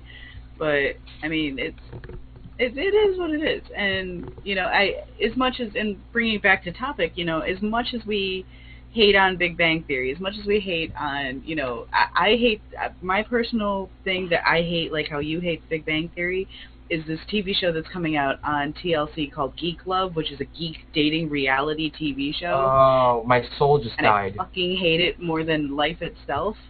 And it's because it, they literally did what they they took the stereotypical geek and I'm so awkward and I you know I only make Wookie noises and blah blah blah and I'm like dude can you make us look like such losers like I think Oh, that we can they make you look far worse. just, like exactly Yeah, like we'll take you all progress you've made in society, and we'll just mock you completely for it now. it- eh, like they made us look like the worst possible things in the world. Like they made us look like we're the most socially awkward beings and I'm like sitting there like no. Like yes, there are some of us out here who are socially awkward and you know what? That's fine, but why would you fucking put it out on camera like I was I I I I, I still write some now and then for sciencefiction.com and you know I I do work for uh, I do vo- I do volunteer work with uh, New York City Comic Con and C2E2 where they film these things because they have speed dating, and I'm like, I, I just I, I I I just walk away. Because you know what? Just like you have to because it's it's not representative and there are a lot of you know uh introverts out there introvert geeks and, and things like that and that's totally legit. Like that's totally fine um you know i'm not trying to bust on anyone who's an introvert or anyone like that or you know things but those people are people there are people and we need to take care of them and that's that's like not take care of them because they can't take care of themselves but like have their backs with what they what they want to do and their their personality type. But like you know, it's just it's completely ridiculous to think that you know uh, you know we're we're socially awkward. You know, because I mean, you know, you've got all these nerdy people that are running things now, running huge mega corporations. You know, uh, uh, lots of people in Hollywood now are geeks or were able to come out as geeks, and you know, uh, you know, just it's it's it's ridiculous to think that's so awful. I just can't believe that that's actually a thing. It's it's awful, and it like that insulted me more than the Big Bang Theory had ever insulted me. Like I'm just like, okay, I'm a single girl who happens to be a nerd, and it's not the fact that I can't get a date because I am socially awkward and a little weird, and I'm perfectly okay with this. Like I I know I am. Uh, what insults me is the fact that we we put so much uh, on our society. We put so much to be in a relationship, to be in this like you constantly have to be with somebody. Blah blah blah. I enjoy being single. Like I, I you know, I'm not a whore. I don't go out and sleep around or anything like that. It, I just kind of feel like it, it's it's something that is way underrated in society, and like shows like The Big Bang Theory and Geek Love and uh, make it look bad for those of us who are out there, you know, who are geeks and a little socially awkward and, you know, whatever, that it, it makes it look bad that we have to be with somebody and we have to be with somebody from our own culture, you know, from the geek culture too, because nobody else will ever understand us. And I'm like, segregation is an important it, part of not the how world. soc- that, that's not how society works. Like you can you can be in in you know you could be labeled as the geek and date the prom king. You know, it can happen. Or be the it has or happened. be the prom king or prom queen. It's exactly. it's open. You know, I don't know. It's- You know, as geeks in the past, um, our my father's generation, my mother's generation, there was a huge amount of labeling that went into everything. Geeks would do it from the inside, people would do it from the outside, and you know we have to you know section things off and make you know make certain people are this way, certain people are this way, you know, and that's just a very old-fashioned and wrong way to think. And I think that that's something that we have to really think about in our culture, in the in the geek culture as geeks. Uh, you know, we can't start you know, trying to divide ourselves into groups and start saying, you know, hey, because like I'm gonna get an anime guy's back just as much as I'm gonna get, you know, someone who's into Western comic books or or anything like that because I understand that guy's experience. Something he likes something completely different, she likes something completely different, and that's totally fine. But I'm gonna stand up for him because I didn't, you know, I didn't have those experiences and and think, well, now that you know we're on top or whatever, that it's gonna be, you know, any better, any worse for anyone else. I just we have to stick together. It just we have to as and you know and as a human race, as as people that live in North America, as as as geeks, I as whatever, we all have to stick together. Oh, and I completely agree. I think that they, I think any dating show, any like The Bachelor or whatever, what else is out there that's fucking stupid. I hate reality TV. I think it's fucking dumb. Uh, Shows like Mhm. Community need to strive while like shows like The Bachelor and The Bachelorette. You mean need to Jersey die. Shore, Shore isn't the greatest TV show ever? Is that what you're saying? I will punch you in the head. I thought I will punch you really hard in the head. I thought Talk about talk about uh, emu- emulating what you hate. It's just like what would you do? Punch to the face. Uh, no, it's, it's, uh, no, it's it's it's ridic- uh, It's just so ridiculous. And like you know, but you know, reality TV is actually very easy to produce. It's cheap. Uh, people people love it. It's the it's the equivalent of uh, you know the uh, the town uh, uh, you know in the medieval times the the you know the the town buffoon eating mud in front of a place and you know begging for coins. It's Right. that sort of entertainment.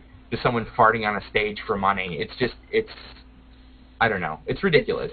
just it's ridiculous. It's it's it makes us it makes us as a society look bad. You know, even in just America alone, like you go to another country, they look at you like you are a drunk buffoon, blah blah blah, and it's like, I, yeah, that was a horrible accent. I don't even know what I was trying to go for there. I'm sorry. Um, but I mean, it makes us look bad as a culture, and I'm like, why doesn't anybody else see this? Like, why why do we continually watch these shows? Why do we watch shows like why do people watch shows like Jersey Shore? And Mindless entertainment. that's that's Some what a lot of like to people have said. vacation It's like TV. There's but there's nothing wrong with people watching those TV shows.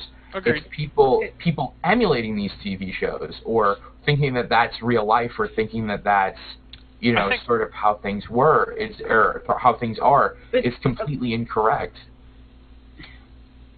Some but people here's have the the thing misguided pisses belief. off is those Some people have the belief that if they act like that, that they too can be successful, like these dumbasses on TV. Just just think though, back when Jackass was on TV, then everyone thought, oh, if I go out and do something stupid, I can become famous too. That's why they had to put all those disclaimers on there. But I think I I think the thing that pisses me off is how much money these people are making. You know what? Those of us who are working really, really hard out there, you know, we can barely scrape by. But somebody who go goes and gets drunk on TV and they make twenty thousand dollars and up, or no, they're up to like $80,000 an episode for some bullshit like that. And I'm like, and we ha- raise these people higher in society. That's a good plan. You know, it, uh, But it, that's that's the stuff that pisses me off. the, the it's it's but though it's fine because I'd rather have my integrity, my dignity, and the things that I like, rather than sell myself to that sort of you know uh, uh, you know have that sort of money that was ill-gotten. You know, I I don't know as a person, and maybe just it's because I'm some so- sort of weird you know uh, blue collar elitist or something like that. But like it's it's it's not it's better those people can do whatever they want people can like whatever they want people can en- enjoy or emulate whatever they want but it's not for me and i'd rather have the things that i have and i've, I've worked hard for in my life than uh, um, just you know than than just money or, or, or fame because you know i punched somebody uh, on a boardwalk somewhere it's just i don't know it's not it's not i agree with you it's not sustainable but people can do whatever they want. That's just that's just how it works. So Basically. It- move it- on. That's that's true. Like I, I I agree that people can do whatever they want. I just wish that it was more dignified. Digni- dignity doesn't know, sell like, on I- TV. It doesn't. it, it really doesn't. Dignity is highly overrated. Come on, guys. Seriously. We all went to college. But, we lost our but we're dignity there. losing. But we're losing the shows like Community, like like Thirty Rock, like Parks and Rec, because we're selling more to these shows, like The Bachelor and Jersey Shore and what's the. Betty Betty White pranks young people. Is, I heard about that. I kind of want to see that, to be honest. Uh, kind of. It's it's it's, Betty White. It's it's funny, and Betty White's a great lady. Um, but it NBC's like, oh, we can make money with this. We can make a lot of money with this because like its ratings are like higher than like Community, Parks and Rec, The Office, and Thirty Rock combined. No, uh, all their Thursday show nights com- like just combined. Like it's just everyone watches off their rockers. And it's just like, it's just like, it's like you know, NBC's like, we're gonna make four thousand more TV shows like this, Well, the problem is they'll oversaturate the market like they always do when something gets popular, and then it'll go away. Like when you had the big game show craze with like Weakest Link and um, Deal or No Deal, all those things. Then you get all these clones that come out and it kills off everything. right? So That being said, the British version of Weakest Link is awesome. I used to watch that when I lived in Belgium before it was Awesome. popular in America, and I was like, "This is awesome." Then it came here, and we gradually killed it. But Chris, you are the weakest link. Goodbye. okay, I'll sign off. Click, and suddenly Chris is gone from the hangout. Yeah, there you go. ah! For those of you on audio, the camera turned off. Yeah. Now, uh, did you guys did you guys actually see the uh, the episode of uh, Doctor Who during the uh, Eccleston run where there was a the future version of uh, Anne? Oh gosh, what is she was a robot and like that they would just get killed Yes. if they got cut off. So it was it was it was brilliant. No, very great. Yeah. it was Um, a fantastic episode. Um, I think you and I are the only ones who watched Doctor Who. It's on my list. Yeah, I don't. Again, television. No, that's don't. I don't know. I I got out of television when I went into the army, and uh, never really got back into television. So it's kind of just been my thing. Um, Fair enough. Not to not to end this discussion early, um, but uh, to move into something a little bit different for a bit, uh, I figured we'd jump over into some gaming. Um, I think earlier before the stream we had mentioned Minecraft, but Minecraft for the Xbox 360 um, has now sold more than one million copies. Now I'm not sure uh, what's what's its selling price on the 360. Twenty bucks. And that It article is- that said that was on the 14th also, so that's like five It's days ago. 16 It's sixteen hundred points because I just I got it. Oh, I got it about a week ago. Yeah, and which it I- has consumed my life. And And I think 1600 points translates to 20 bucks if I remember right, but I'm not 100% sure. Oh, so Yeah. Microsoft points to use the metric system to calculate things. Yeah, pretty much. yes, So, Pretty much. um, do anyone know exactly the percentages of that that goes to Microsoft and uh, or that or that would go to uh, Mojang? I was kind of wondering. It's like I'm I wondering if if don't know. Notch just banked another ten million dollars. it's like, yeah, I'm I'm good. I just know that um, I was anti Minecraft, like because my best friend almost missed her wedding because of Minecraft because she was doing something in Minecraft and she almost missed her wedding. Like, I, I I couldn't believe it, and I'm like, okay, you know what? This is gonna be like a whole new World of Warcraft thing. I need to step away and just not play Minecraft. And then it came out for the 360, and what has happened? I spent my Friday night. Um, which I, I still have things to write and stuff like that, especially with the debut of the web series. And uh, yeah, I spent six and a half hours on Minecraft mining. Just mining. Just going down a hole. it's fun. What the fuck? It's fun. I love uh, it, it's really mining. The, the act of the mining I find to be really relaxing. So if like I'm like frustrated or something, I'll go dig a hole in Minecraft. I'm like, yep, digging a hole. My one of one of my friends was describing Minecraft to me, and I I'd never heard of it before, and uh, his, I was like, so what's what's the purpose of the game? I was like, well, you start out with a pickaxe, and and then you have to build a shelter, otherwise a zombie will eat you. And I was like, I was like, oh, okay, that sounds interesting. And then he's like, and most of your time is just spent like, you know, rearranging blocks and and you know, sort of menial labor and stuff like that. You can build some really cool stuff, but it takes you know a long time. And I was like, it's like I grew up on a 900 acre farm. Uh, no, thank you. So, but no, I, I it's amazing now because don't they have like they've created like the Starship Enterprise and like if you a can whole bunch of like think it, AT-ATs and it's stuff. It's been built. Like the biggest, I think the biggest community project uh, that's been built is a guy, uh, a group recreated the, the entirety of Final Fantasy VII. Wow. Like, Did you see the guy that built the working calculator though? Uh, there's actually uh some like a working uh, 128-bit computer. Yeah, that's awesome. How does that work? Um, well, Where- in in the game there's something called redstone, which in its very basics is um, a electrical wire. So okay. on a really ridiculously large scales, you build basically uh, bits using you know, you know a bit is basically is this on or is this off.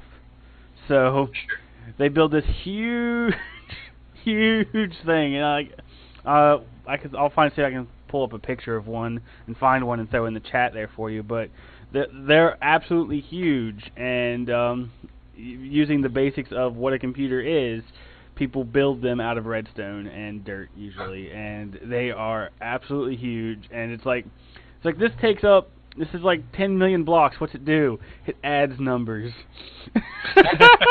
That's so cool though. That's brilliant. It is. That's part of what uh, makes Minecraft so amazing. Is if you can think it, and you're smart enough, you can do it. Sort of a digital Lego situation, but Basically. what it probably is. much It's- more complex. and it's digital Legos. and we're getting Minecraft Lego. I saw They're that. making that. Really? it's like, yo, I heard you like Legos, so we're making Legos for your Legos. you can Lego while you Lego. Because basically, That's awesome. it- yeah, it's, and uh, it was the first uh, successful Lego Cuusoo project where, you know, community designed Legos, and uh, Minecraft was the first one that succeeded, and then uh, another one succeeded after that. Um, I'm not sure exactly when they're coming out, but I already pre-ordered my Minecraft Legos.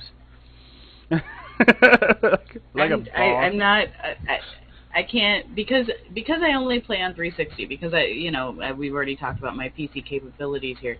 or lack thereof. Um, I I know- already know that it it if I just stay on the 360, I can I can kind of tear myself away to do other things. Kind of You maybe. lose out a lot on the uh, 360 version because you don't have access to like mods and stuff. And there's a lot of amazing mods out there. Um, I, that's that's what I've heard. And you al- sure it- also don't know about servers um, for you guys either. There's a link there Well- in chat to one of the computers that was built for you if you want to check that What out. um what I've actually done is I have my own world that I've created on my 360 that I have friends who just come in and out, you know, as I'm on because as of right now I don't have anything, you know, other than writing to do, um, given my weird employment situation. So, like, I'll just leave it up. If even if I'm not there, I'll you know I'll have my away button thing going, and um, people will just come in and out Yep. and that's how that's how I have it running Yeah. on the 360. You can get what four, eight people, something like that in the, in a Yeah, you world. can get. I think you can get. Well, you can get four people on one screen as long as you have an HD TV. Yeah. Um, I think you can get up to eight people at a time in in the world, but like I don't have that many friends on 360. You be my friend, people.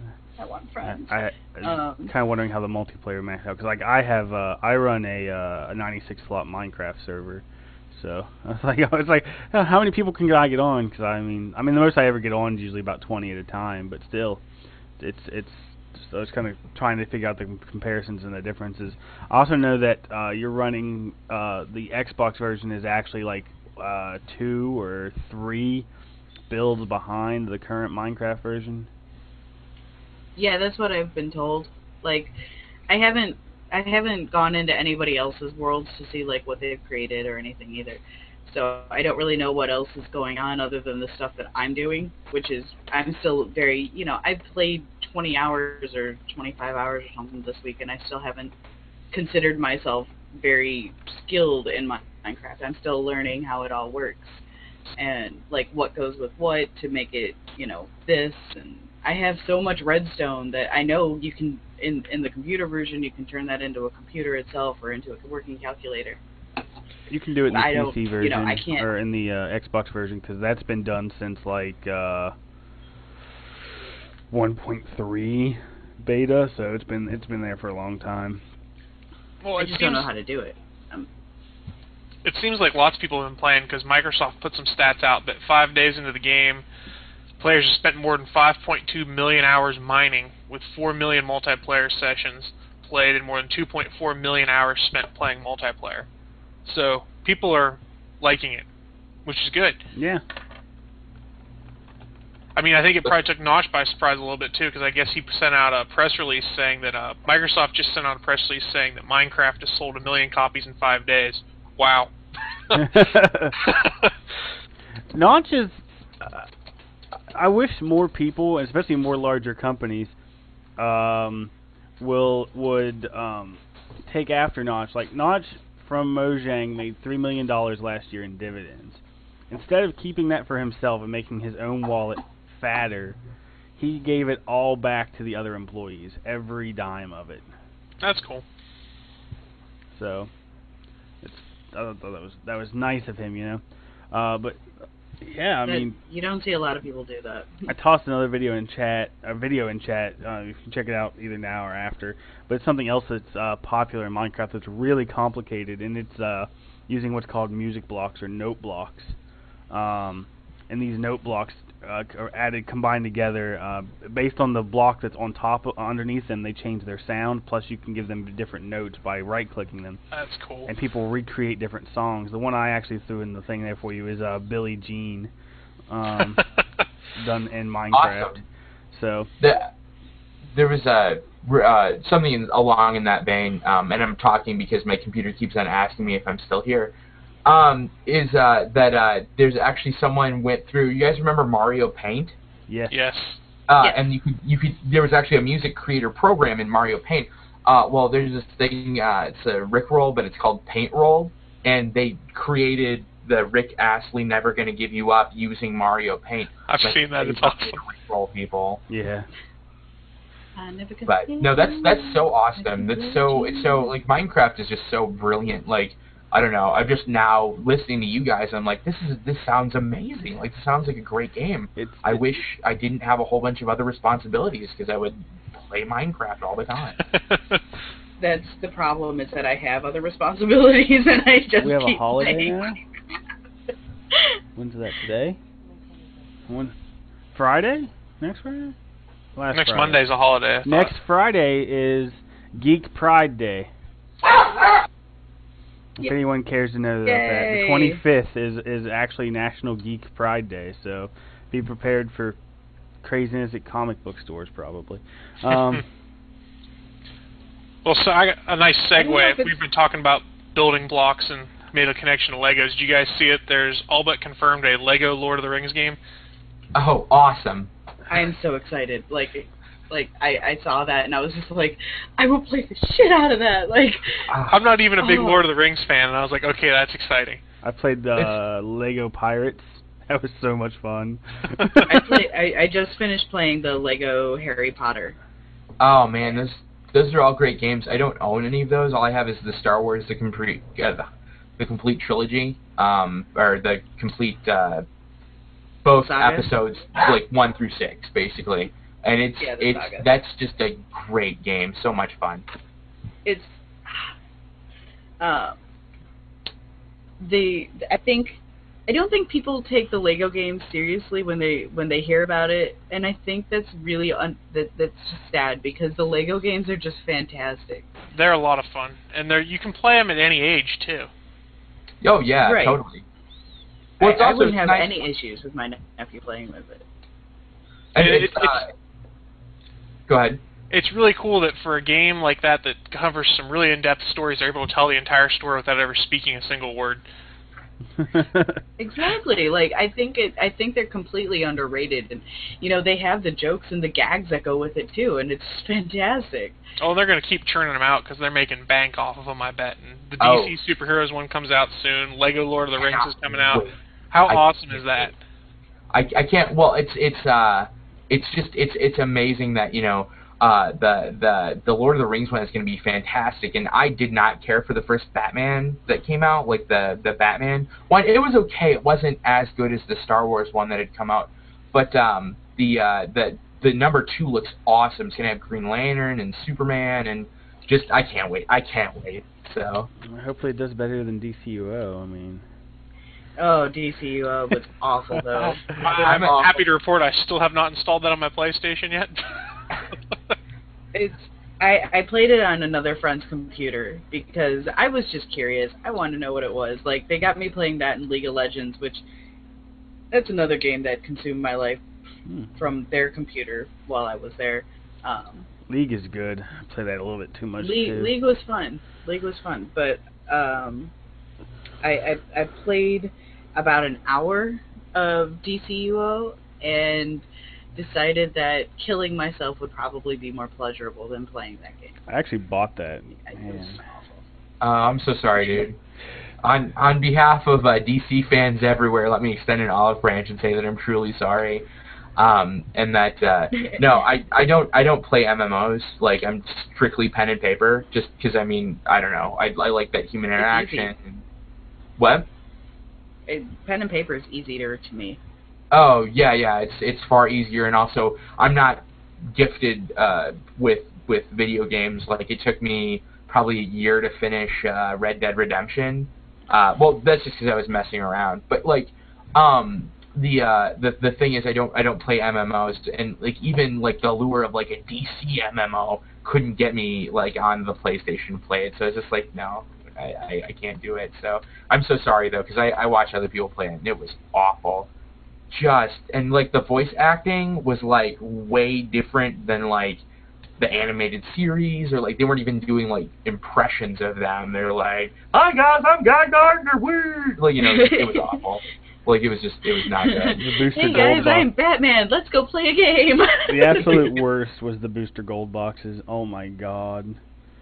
Uh, it's just like walk It up and was- he starts was- telling you the history. I'm like, what?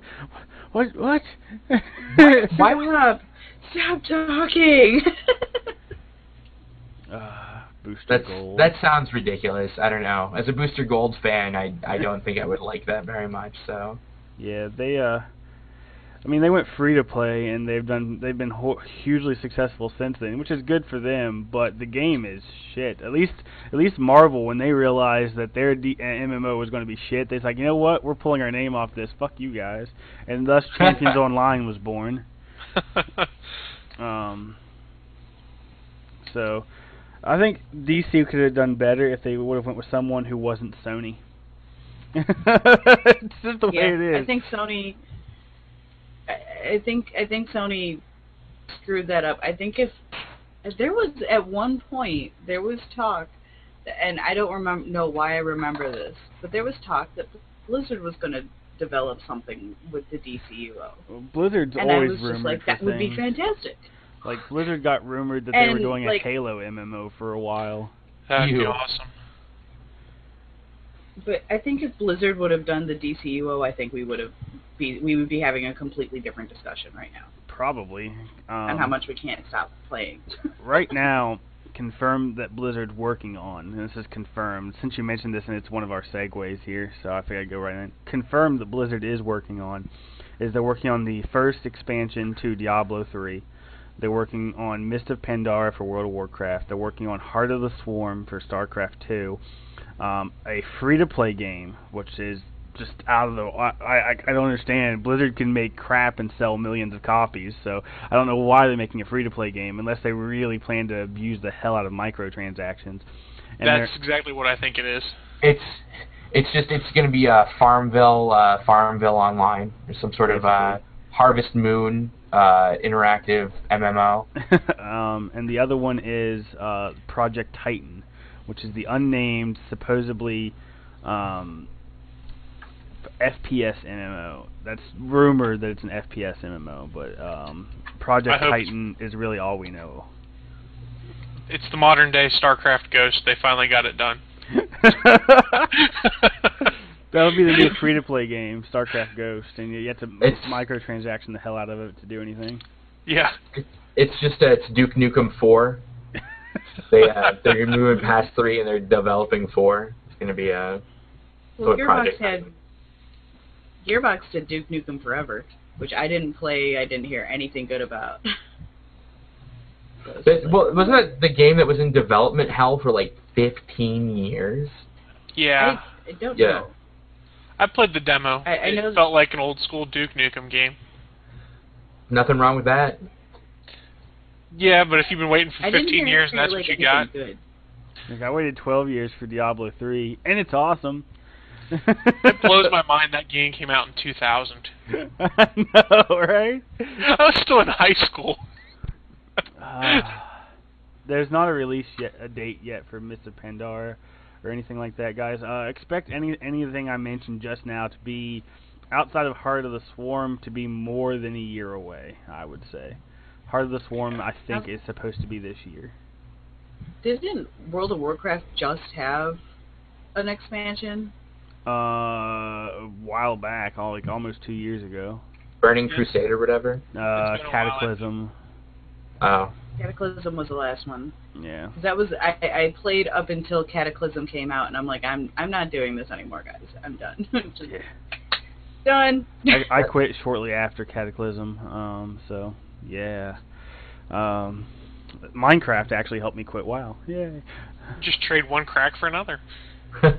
Yeah, except Minecraft is like completely worth it because you don't have. You, it's nice. You don't have to play with other people if you don't want to. Like with WoW, I felt like I always had to be on with somebody, otherwise it was just pointless. Um, with Minecraft, you can just kind of. Yes, I keep saying Minecraft, and I'm doing it on purpose. Um, you can just kind of play on your own, and if somebody comes into your world, that's cool. Otherwise, you're just going to keep building, and there's no real point to the game, and, and there's oh, something soothing about that. There's something soothing about the fact that you can do whatever the fuck you want. Nobody cares. Basically, except for creepers, they care. They, they, Creepers care, but I ju- They if I, if I'm just hugs. building, I'll put it up in peaceful mode because I really don't want to deal with that while I'm while I'm trying to build something. they just all they want is a hug. That's all they want. They want. want a hug and to explode. if you feel you hug them, you fill them up with joy, and they can't contain it. and, they, and they take out your house. uh, but um, yeah. Uh, so I mean, Blizzard's. I mean, they're busy. They're so busy.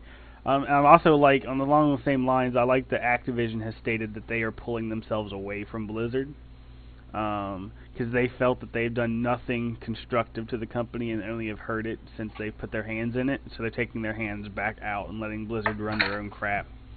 So if anyone from EA is listening, please do that with BioWare too. um, please. But, or I'll cut you. I'll give you five bucks. I'll give you five bucks. Every Bioware fan will give you five dollars to never bother Bioware again. Start a Kickstarter. yeah. A Kickstarter to tell EA to leave Bioware the hell alone. Good times. Can we kickstart for five dollars? Goal reached. Yay! Successful.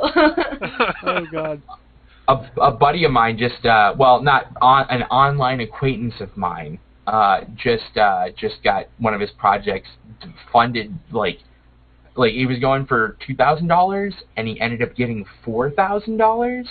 That's so awesome. So yeah, awesome. It's uh, uh acekilroy.com just gonna pump that out for him but i have uh, issues with kickstarter. I can't bring myself to back them because there's no guarantees that's what happens when you invest in someone, though. There is no guarantee well, you'll get anything. I, yeah, it's like I, I I'm going to give this dude say a thousand dollars, and he's supposedly going to make this game, but then he decides not to. Um, I, I mean, yes, it's a risk of investment, and you get nothing back no matter what.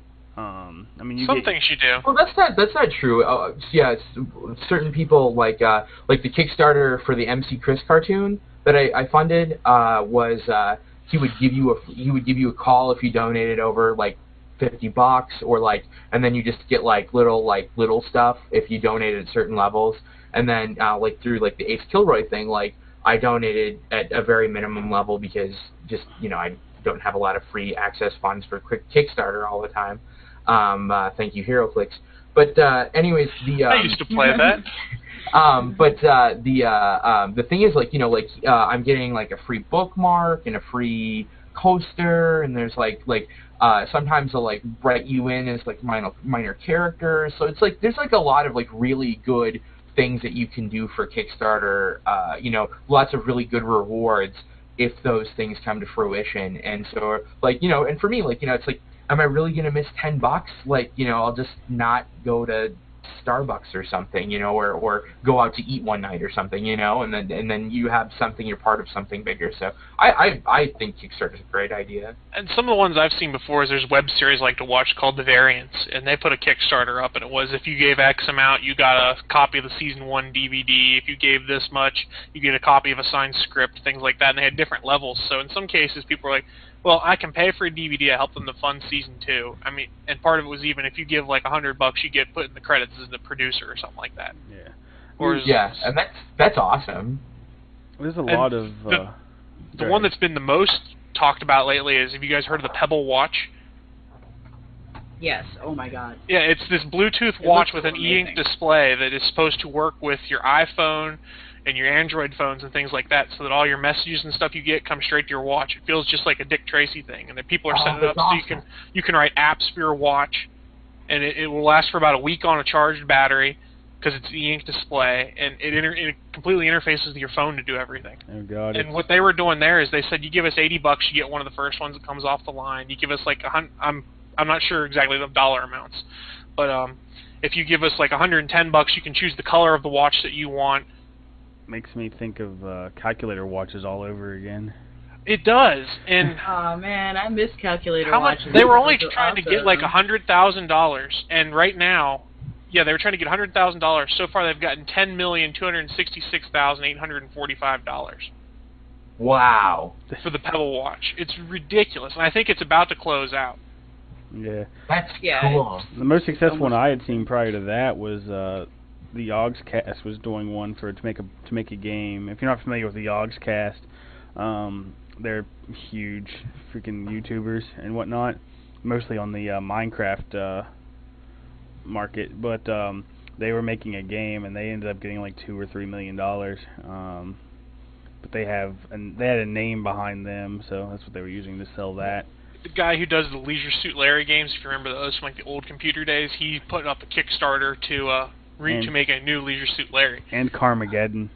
hmm There's some really cool stuff that they're doing with Kickstarter. I mean, and granted, I think Kickstarter takes like a five percent cut or whatever of whatever's made, which is I, I think so. But that's not awful. I mean, that's no. They're offering a service. They they and they Exactly. have they have server costs. And they're proving that this venue seems to work, or at least so far it has worked. The thing that people aren't realizing is like what you'd said, Josh, is there's no guarantee you get anything. Right. It's just- you're giving your money for them to try and do something. It might not work. It could fail, and you're out your money, and people haven't realized that yet. So let's say hypothetically, the Pebble Watch never works, which I don't think is likely because they've already shown all the prototypes of it working. All these people are like, "Oh my God, I didn't get anything. I want my money back," without realizing that you're basically acting as an angel investor. Yep. Well, and that's the, what that's what's keeping me from starting a Kickstarter for a project that I'm going to be working on, uh, which is a sort of a Creative Commons superhero thing where you know basically I've I've got about 400 different superheroes, supervillains, things like that, and basically it would just be like it's this universe that you can build onto, add in whatever, use it for role play purposes, use it for whatever. And uh, but like you know the the thing that really scares me is I'd love to do a Kickstarter for it so I can be compensated and have funds to print things off or to put things online, create a website. The only problem is is do I have enough faith in myself to be able to not let those people down that invest in me? And that's that's a huge deal. Like before you enter into any sort of thing, like you know I know how hectic my life is right now. How I'm gonna, you know, how how you have to be on top of your stuff if you're gonna be a Kickstarter person and and do something over Kickstarter. And so I think that that is something though that I've always felt comfortable giving to Kickstarter, you know, enterprises because if it's a really great idea, or most of the time it's people that I've heard of or know or public figures, and it's sort of it's like it's like you know I trust those people, so it's like you know like like I know that I'm not going to get you know left by the wayside or whatever. But you know like I think also the sort of hype of like thinking about like well can I actually do this will keep a lot of people away from Kickstarter that aren't going to be able to finish things. So you know, being being able to, to believe in yourself, I think, is a major part of Kickstarter, and so that's the reason I feel comfortable donating on Kickstarter. Yeah. So The other thing you're going to get. Sorry, go ahead. Oh, I was gonna say, like with Kickstarter, and if you're if you're funding things like games and stuff like that, they'll send out update emails like, okay, this thank you for helping us fund. Let me tell you what's going on right now, and they'll send out updating emails so that you know what's going on. And um, I haven't. I, I don't have the funds to back anything that I really want to. Like Sentinels of the Multiverse has a has a uh, Kickstarter going. I believe it's going right now, or it just ended um, for a new expansion pack for their tabletop game, which I'm in love with. I, I, I think it's one of the most fantastic games that's out there, and um, and they'll they'll continually send out updates, and I think that is part of what makes Kickstarter awesome is that people will send out those updates because you know they invested their money into it. They want to know what's going on, and they'll send out these updates saying, you know, hey, this is where we're at in the in the development, and blah blah blah blah blah. So I think that's something that you know, if you are worried as an investor, you do actually get some sort of update going on. Yeah. You also have to uh, be aware that the internet is full of jerks and scam artists, and scam artists tend to be very good at what they do. And you have to realize that at any point, since people now have made over a million dollars using this, that people are going to try to use it to scam people out of money. It's going to yeah. happen. They've already shut down a couple. Like Kickstarter has shut down a couple of different um, projects because of people being turning out to be scam artists. So that's And- that's crazy. Hey, would you guys uh, excuse me for just one second? I'm just going to be offline for just a minute. So. Okay. Um, so yeah, I mean, it, it, it's all important. It's just important to be um, aware, I guess, of what you're doing before you do it, and make sure that you trust. And he has Batman cheats. Batman Brave and Bold, it looks like. um, I thought they were earlier. I just didn't say anything. Now I can tell for sure. um, but uh, yeah, On a side note, uh, also awesomeness. Um, on the 26th, Toonami makes a return. Yeah. Oh yeah, I, I don't watch I saw that, I and I it was like that's bitching. Yep. my my best friend's birthday is May 26th, and he's like, he's like, it, it's the best birthday present I've ever received ever. and for you people on so excited for that. in the Chicago area and whatnot, any anywhere not in West Virginia, uh, Oh. and the East Coast, uh, you guys can see a eclipse today. Is that today? Tomorrow. It's on the west coast, Yeah, that's what I'd heard And- too. and it is today. Um, it we might be able to see it in the Midwest, but it's going. It, it, it's mainly for the people on the west coast. Yeah, we can't see it at all. But you could probably just go on Twitter and someone will have some pictures up there from the West Coast. Yeah, I don't know what time it's at exactly. I didn't. I did. I not thought it was at noon West Coast time, roughly. Okay, so it's going to be two o'clock my time. I'll be outside then, so I, I can check and see. Um, but I, I'm getting the idea that the Midwest is not going to be able to see the eclipse. I think it'll be strictly on the West Coast.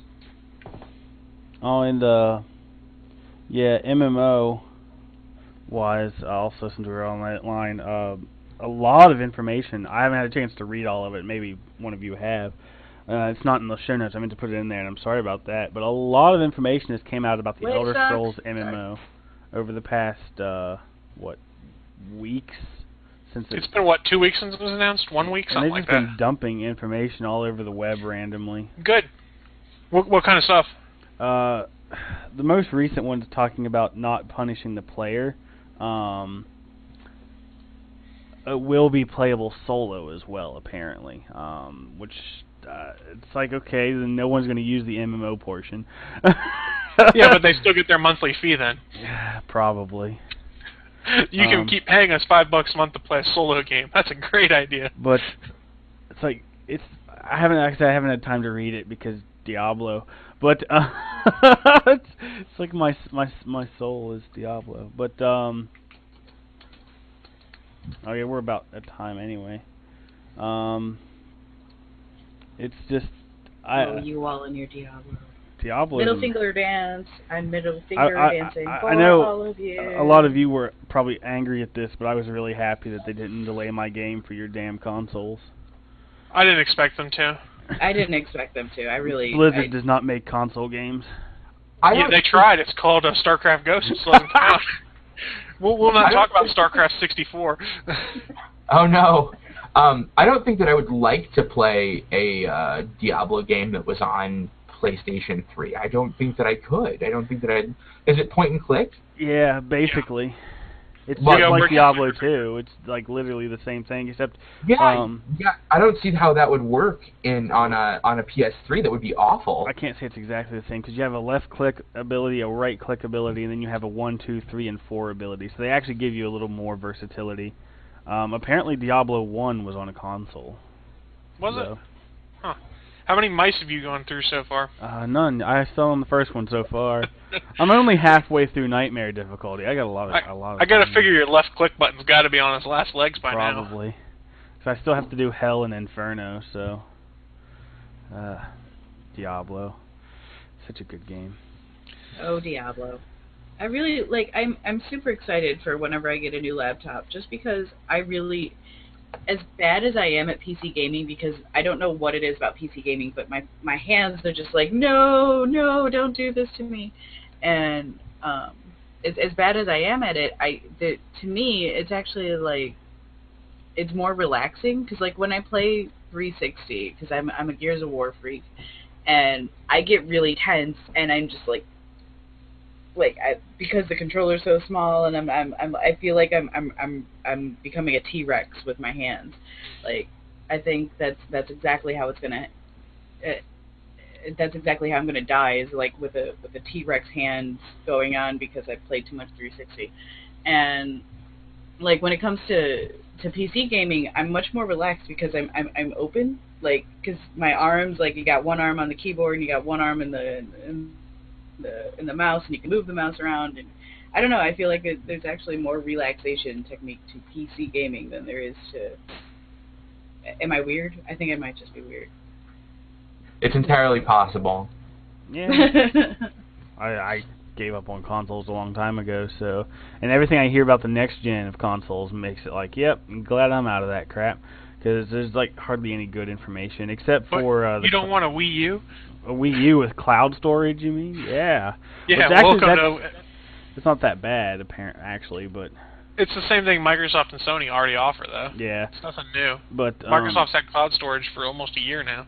the things that's getting me about the next gens and well Wii U, the fact that it's basically a useless console. It's like here, have a Wii with a new controller. Um, Uh, And an HD. Oh, and yeah, the the Wii should have been HD in the first place. Um, but um, the like the whole removal of backwards compatibility, I don't like. Um, even though originally there was no backwards compatibility, I understand that, but it's become it became a normal and it became accepted, and then they're like, no, we're not going to do that anymore because instead we want to sell you these games in our online marketplace and make more money off of you for nothing. Um, and also the their attack of the used game market um, is another thing that I'm not a fan of. I understand that they don't make money off used games, but not everyone is freaking loaded and can pay sixty dollars for a game all the damn time.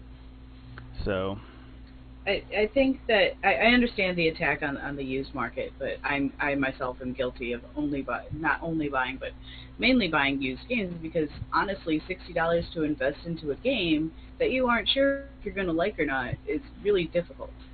And to just like there are some games where you know it's gonna be good. Like Borderlands two, I have no problem spending sixty bucks on that game. Or I'm actually getting the special any of the Arkham games just sold. Just Yeah.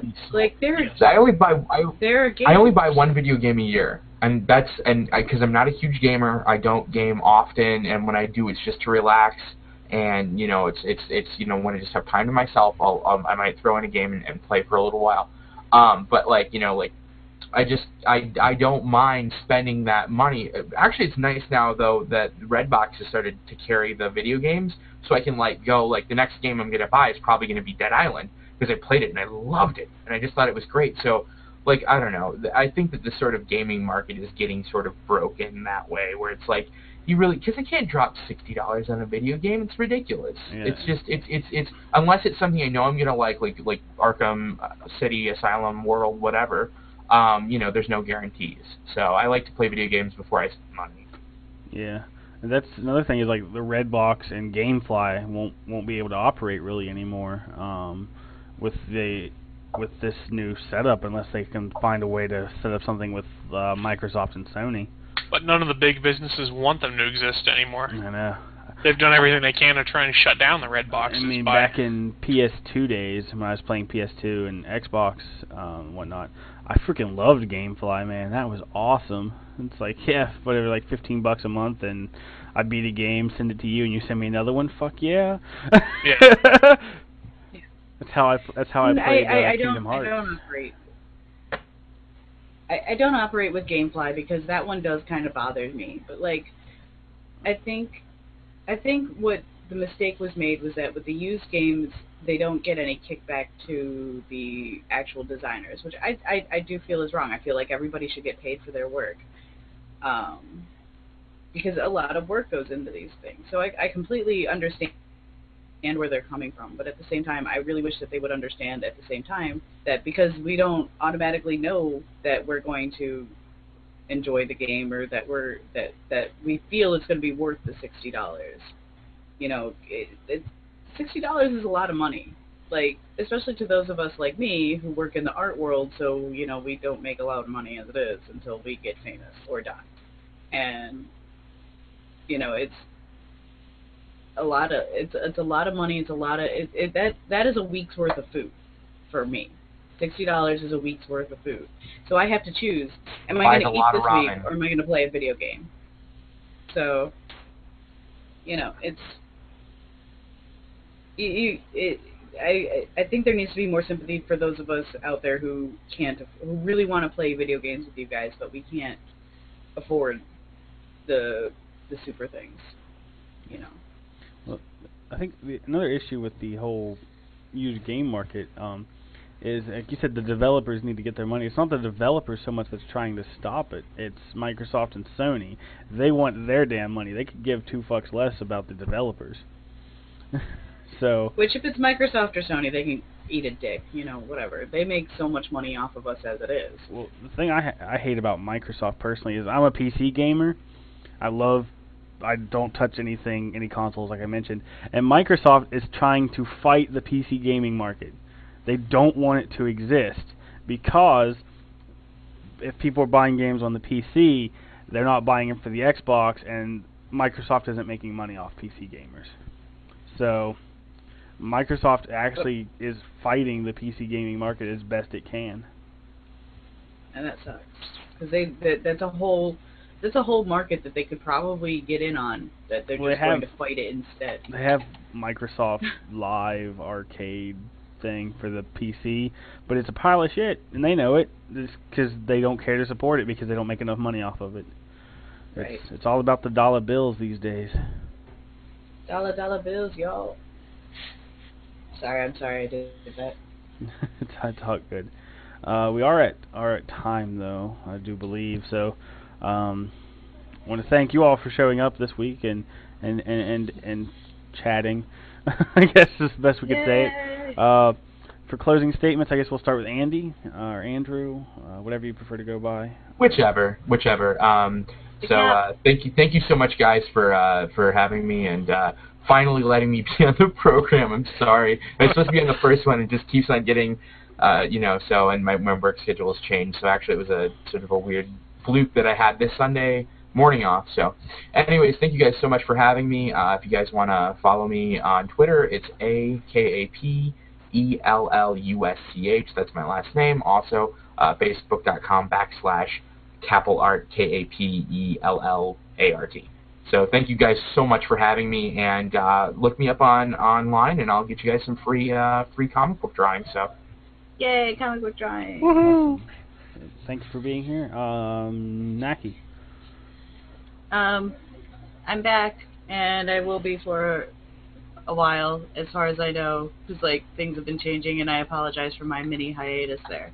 But I'm coming back, and check out the web series uh, at Kryptonian Spade. You can also follow me and Carly. Uh, Carly Spade, she's uh, on Twitter as well at, at Carly Spade, no spaces or anything like that. Uh, you can follow me on Twitter. I'll be updating about it as well at, at one the number Nerdy Cupcake. Um, and um, you know, uh, hopefully you guys like the series and check out my book Alternates. Awesome. Okay, the bald one. Anything? Um, if you guys want to follow me on Twitter, I'm on there as uh, at Roundtable Nerds. Um, also, there's my website, nerdsoftheroundtable.com, where I rant and rave about nerdy things. And I also have a video game column on 401mania.com slash games. So